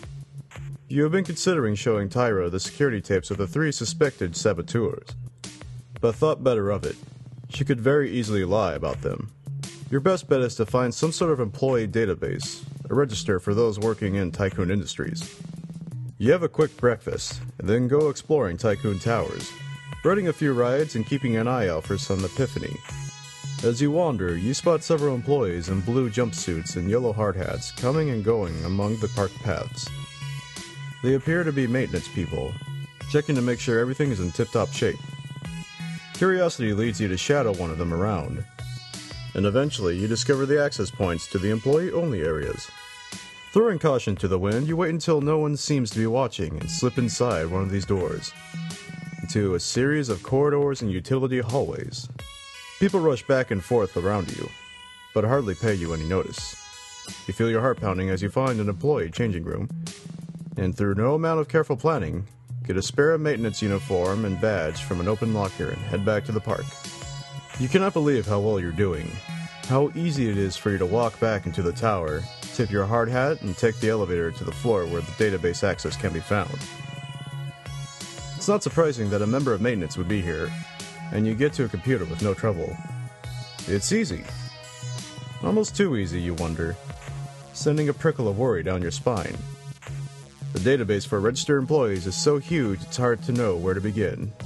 You spend some time trying different search parameters, alternate keywords, scrolling through pictures and profiles, etc. You know what the three possible saboteurs look like, but they are three among thousands. With nothing much to go on, your eye is drawn to the section where the employees have listed their favorite Tycoon industry rides in their profile. You realize you can sort people by favorite ride and narrow it down there. An idea hits you. Something that Tyra said in your meeting. You do a search for all employees that have listed Deep Shadow Castle, Tycoon Tower's most famous dark ride. This brings up a much smaller list and narrows your search. After a minute or two of scrolling through the picture profiles, bingo, a match. You recognize the man in the picture as one of the three spotted in Peril Peninsula. It doesn't take you long to find the other two, all registered employees of Tycoon Industries, and all with Deep Shadow Castle as their favorite ride. You get their names and go back to Tyra, still dressed in your maintenance clothes. She's confused at first, but when you outline your suspicions, give her the names, and show her the security footage you took, trusting that being honest and forward is your best bet, Tyra's surprise is obvious. I bet you anything they also work for Spider, she says, ignoring the fact that what you did to uncover the information was definitely illegal. They're trying to sabotage you and frame the company in the process. Thank you. Believe me, I'll make sure these three are checked out. But you need to get back to your park before something goes wrong. You do just that, racing out of Tycoon Towers and onto the next plane home. But it's already too late. The night you touch down, you learn a fire started in the park just after closing, doing hundreds of thousands in damage to Peril Peninsula as a whole. Once again, no one was seriously hurt. But the only attraction to remain unscathed was again the haunted hotel. The park is ordered closed, and you never see your aunt's inheritance money. Carl succeeds in having Spider dismantle and move the haunted hotel in the aftermath. But Tyra follows through with her promise and reveals that the saboteurs were indeed Spider plants in Tycoon Industries. Nothing concrete can be done. There's no hard evidence linking the sabotage to Spider. But you at least feel justified that your hunch was right, and how thrilling it was doing your own espionage work. You're just thinking about becoming a private detective in the aftermath when you receive a phone call one day. We were keeping an eye on you. Says the voice through the receiver. We're impressed with the work you've done. When you ask what this is about, the man on the other end continues. What happened at Tycoon Towers was a test. If it seemed too easy for you to get in and out of places unnoticed, it's because we arranged it that way. Your investigative work is still impressive, though, and we'll be looking into Spider as a result. Now, we want to offer you a chance to put your skills to the test for a worthy cause. I represent citizens recruited against spy hunters, or Crash, and we think you've got what it takes to join our organization. This path ends here. To pick another path, return to Chapter 1.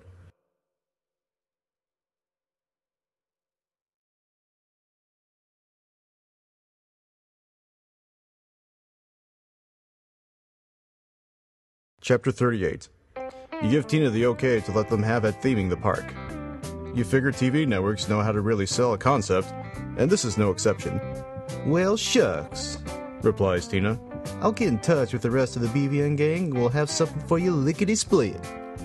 Meanwhile, we'll let you focus on getting this place spick and span. Everything seems to be going well over the next few weeks. While BVN brainstorms on how best to give Peril Peninsula the television touch, you focus on the hiring process for park staff, making sure the concessions sold are good quality and the like.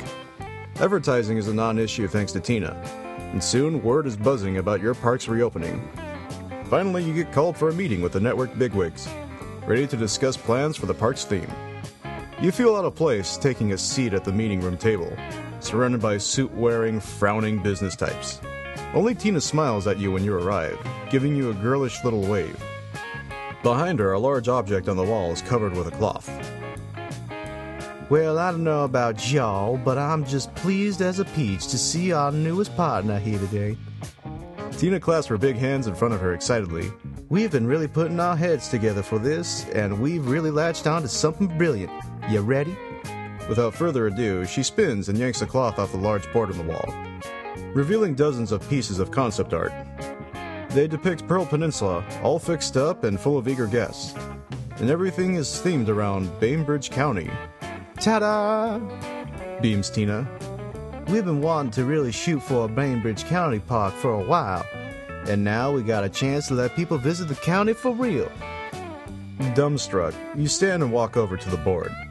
Your heart sinks even further when you realize it's not even Bainbridge County, but the inferior reboot that hit the air this year to mixed reviews. You know enough to recognize features and sets that evoke this new, hip version of Bainbridge County. You weakly ask about this, and the board murmurs, We felt it best to use the park to promote the new Bainbridge. says one of the near identical men at the table. It will help integrate the show to the public, encourage them to watch it.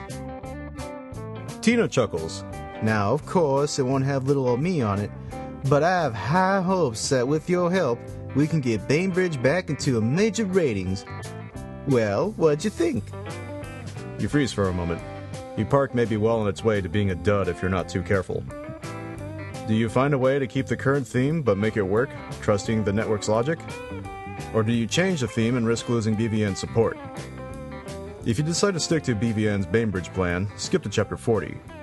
If you discard their idea and go with something different, skip to chapter 41.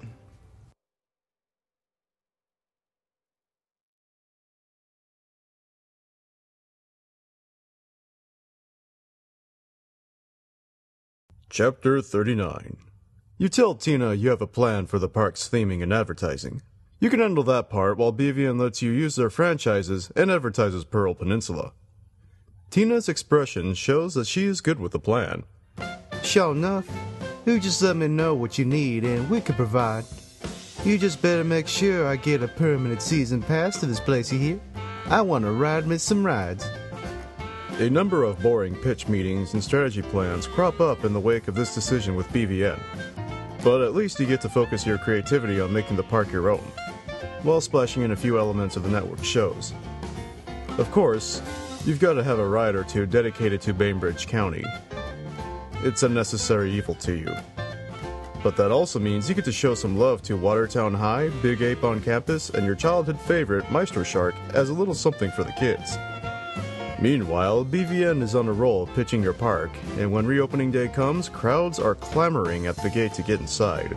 You let Tina in a little earlier than that, just so she can be the first on the merry-go-round she seems to adore.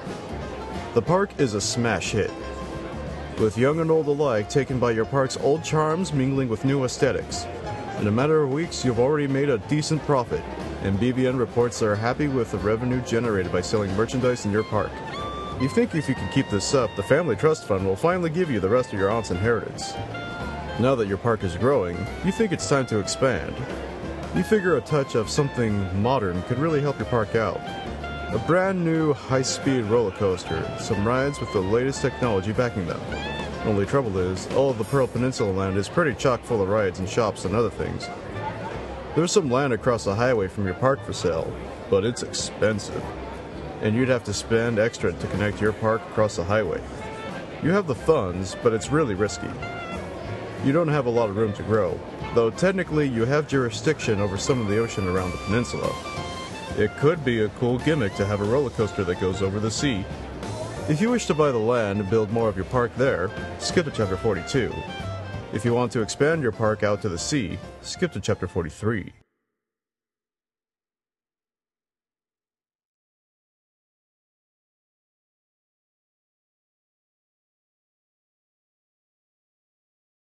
Chapter 40 Seeing the way Tina and the shareholders are looking at you, you realize you can't really say no.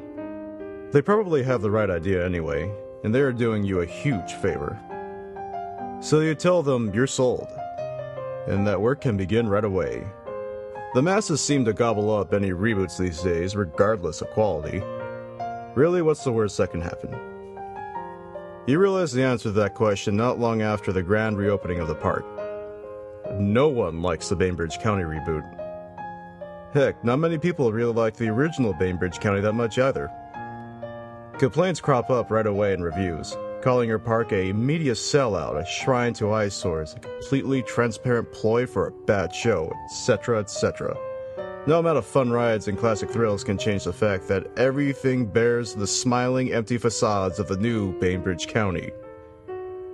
You quickly go bankrupt, with BVN cutting their losses and providing a bit of recompense before ducking out. You fail to get your aunt's inheritance, and the park is once again shuttered and dark. Nothing left to do now but kick back and watch some mindless TV, and to mentally kick yourself when Bainbridge County comes on. How could you not see this one coming? This path ends here.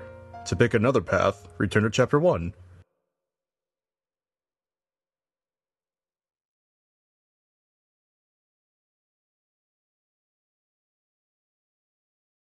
Chapter 41 You can't let them get away with theming your park after a terrible show just to boost ratings. You approach the matter delicately, saying that while you think the idea has merit, you wonder why more of BVN's library of titles aren't represented. Uh, we want to promote Bainbridge County in particular, says one of the drab shareholders. It has the biggest appeal, or at least it will once the public accepts it. Having this experience based solely on the new Bainbridge will encourage viewership. You nod, fighting the urge to point out the flawed logic of shoving a boring reboot of an already boring show down people's throats. Instead, you point out that though the new Bainbridge is nice, your guests are going to want a more complete experience when it comes to the theme. You mentioned keeping much of Peril Peninsula with a seaside feel, but name a few of BVN's other shows to base rides and attractions on. You really lay on thick how much fun it would be for people to finally experience the whole spectrum of their favorite TV shows. Though the board looks dubious, Tina actually nods. Y'all got a point, she says. Say, fellas, I think maybe we are overdoing it. Much as I love to see them new actors taking up the mantle of the old Bainbridge god, let's see what else we can add. And so, after some entertainment haggling and more negotiation, Peril Peninsula finally opens, featuring some of BVN's most popular and not so popular franchises. It's a huge hit right off the bat, and soon the park is swelling with patrons who love the mix of amusement park nostalgia and their favorite shows. You feel proud of your persuasive skills, certain you dodged a bullet with this plan. Tina's a frequent visitor to your park and loves the merry-go-round especially. Really glad you stepped up and challenged the board, she tells you one day. They gotta get their heads out of the office and onto the midway. That's where all the fun's at. You done good here, partner. Now that your park is growing, you think it's time to expand. You figure a touch of something modern could really help your park out. A brand new high speed roller coaster and some rides with the latest technology backing them. Only trouble is, all of the Peril Peninsula land is pretty chock full of rides, shops, and other things. There's some land across the highway from your park for sale, but it's expensive, and you'd have to spend extra to connect your park across the highway. You have the funds, but it's really risky. You don't have a lot of room to grow, though technically you have jurisdiction over some of the ocean around the peninsula. It could be a cool gimmick to have a roller coaster that goes out over the sea, though that would be tricky and expensive in its own way. If you wish to buy the land and build more of your park there, skip to chapter 42. If you want to expand your park out to the sea, skip to chapter 43.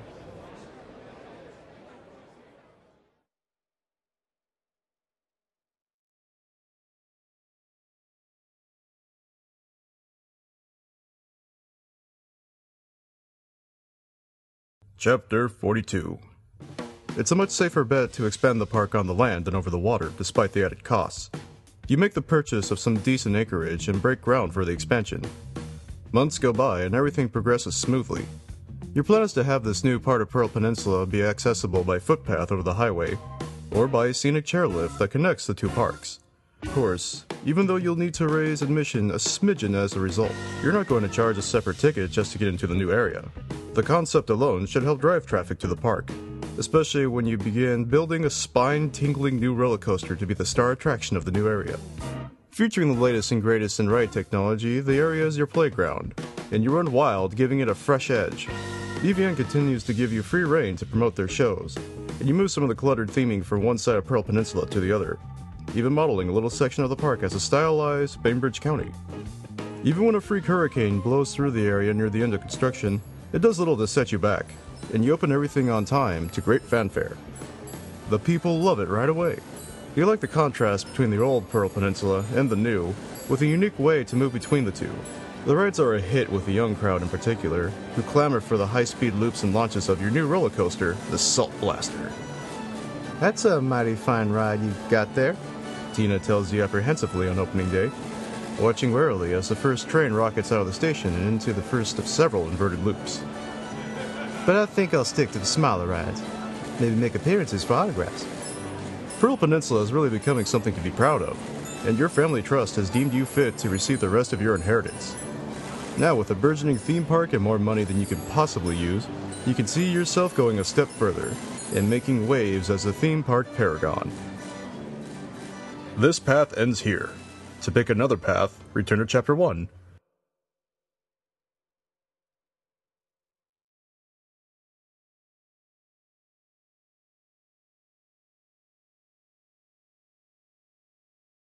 Chapter 43 What's an oceanside park without something in the ocean? You can get an extra dose of intensity out of any roller coaster if it goes out over the water. And really, you don't have much of a choice where to build anyway, unless you're willing to tear down some of your old rides.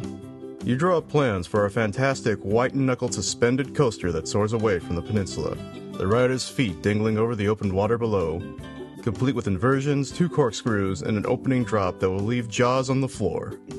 You're sure this will be a ride to remember. Since most of the track is going to be over the sea, you dub your creation Tempest. Construction is difficult and costly. The right supports have to be built to withstand the ebb and flow of the tides. And with the work so specialized, you need specialized workers and equipment. It's an unorthodox venture to be sure. And you sink a good chunk of your finances into the project. Knowing Tempest will be good enough to put your park on the map and more than make returns. Time passes. Your park continues to see good business. Tina and BVN are happy. You watch as Tempest's mighty track rises into the air, towering over your park and growing higher and more complete month after month. You listen to the awe and speculation among your park's patrons as they anticipate the completion of your first truly new ride. A week before the ride opens, word reaches you that a major storm is approaching your coast.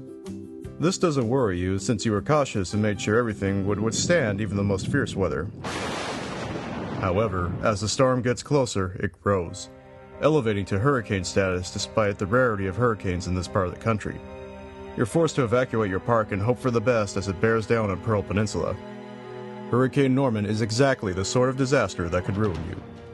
The intense waves and gale force winds of the storm combine to utterly destroy Tempest before it even has a chance to exist, though the rest of your park, safely tucked on dry land, receives minimal damage.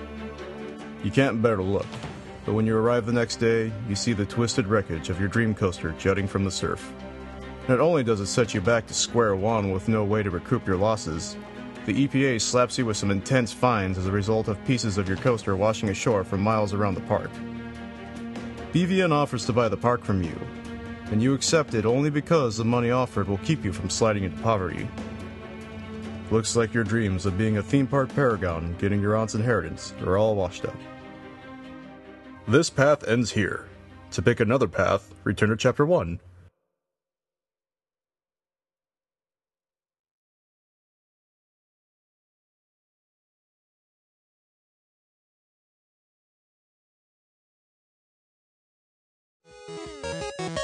Hello out there in Benview podcast land. My name is Josh and this is Jesse. Hello. And we happen to do a podcast about video games called the Extra Damage Cast. Indeed, we do. If you like to talk about video games, or more accurately, listen to other people talk about video games, you should check out our podcast. It's at extradamage.com or on the Benview Network website, whatever that is.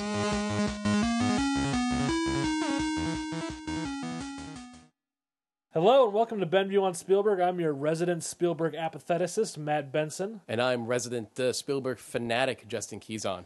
And today we're going to talk about Duel, The Sugarland Express, Jaws, Close Encounters of the Third Kind, 1941, Raiders of the Lost Ark, E.T. the Extraterrestrial, Twilight Zone, the Indiana movie, Jones and the, of Purple, Empire Indiana of Jones and the Last Crusade, Jurassic Schindler's Lost List, World, Saving Private AI, Ryan, Minority Artificial Report, Intelligence, The of the Terminator, Indiana The Jones, Adventures of of the Crystal Tintin, Skull, Indiana Jones, Indiana Express, Jones, Lost Indiana Close Jones, Indiana Indiana Jones, Jones, Catch Me Jones, AI, Indiana Indiana Jones, Jones, Steven Spielberg. Benview on Spielberg.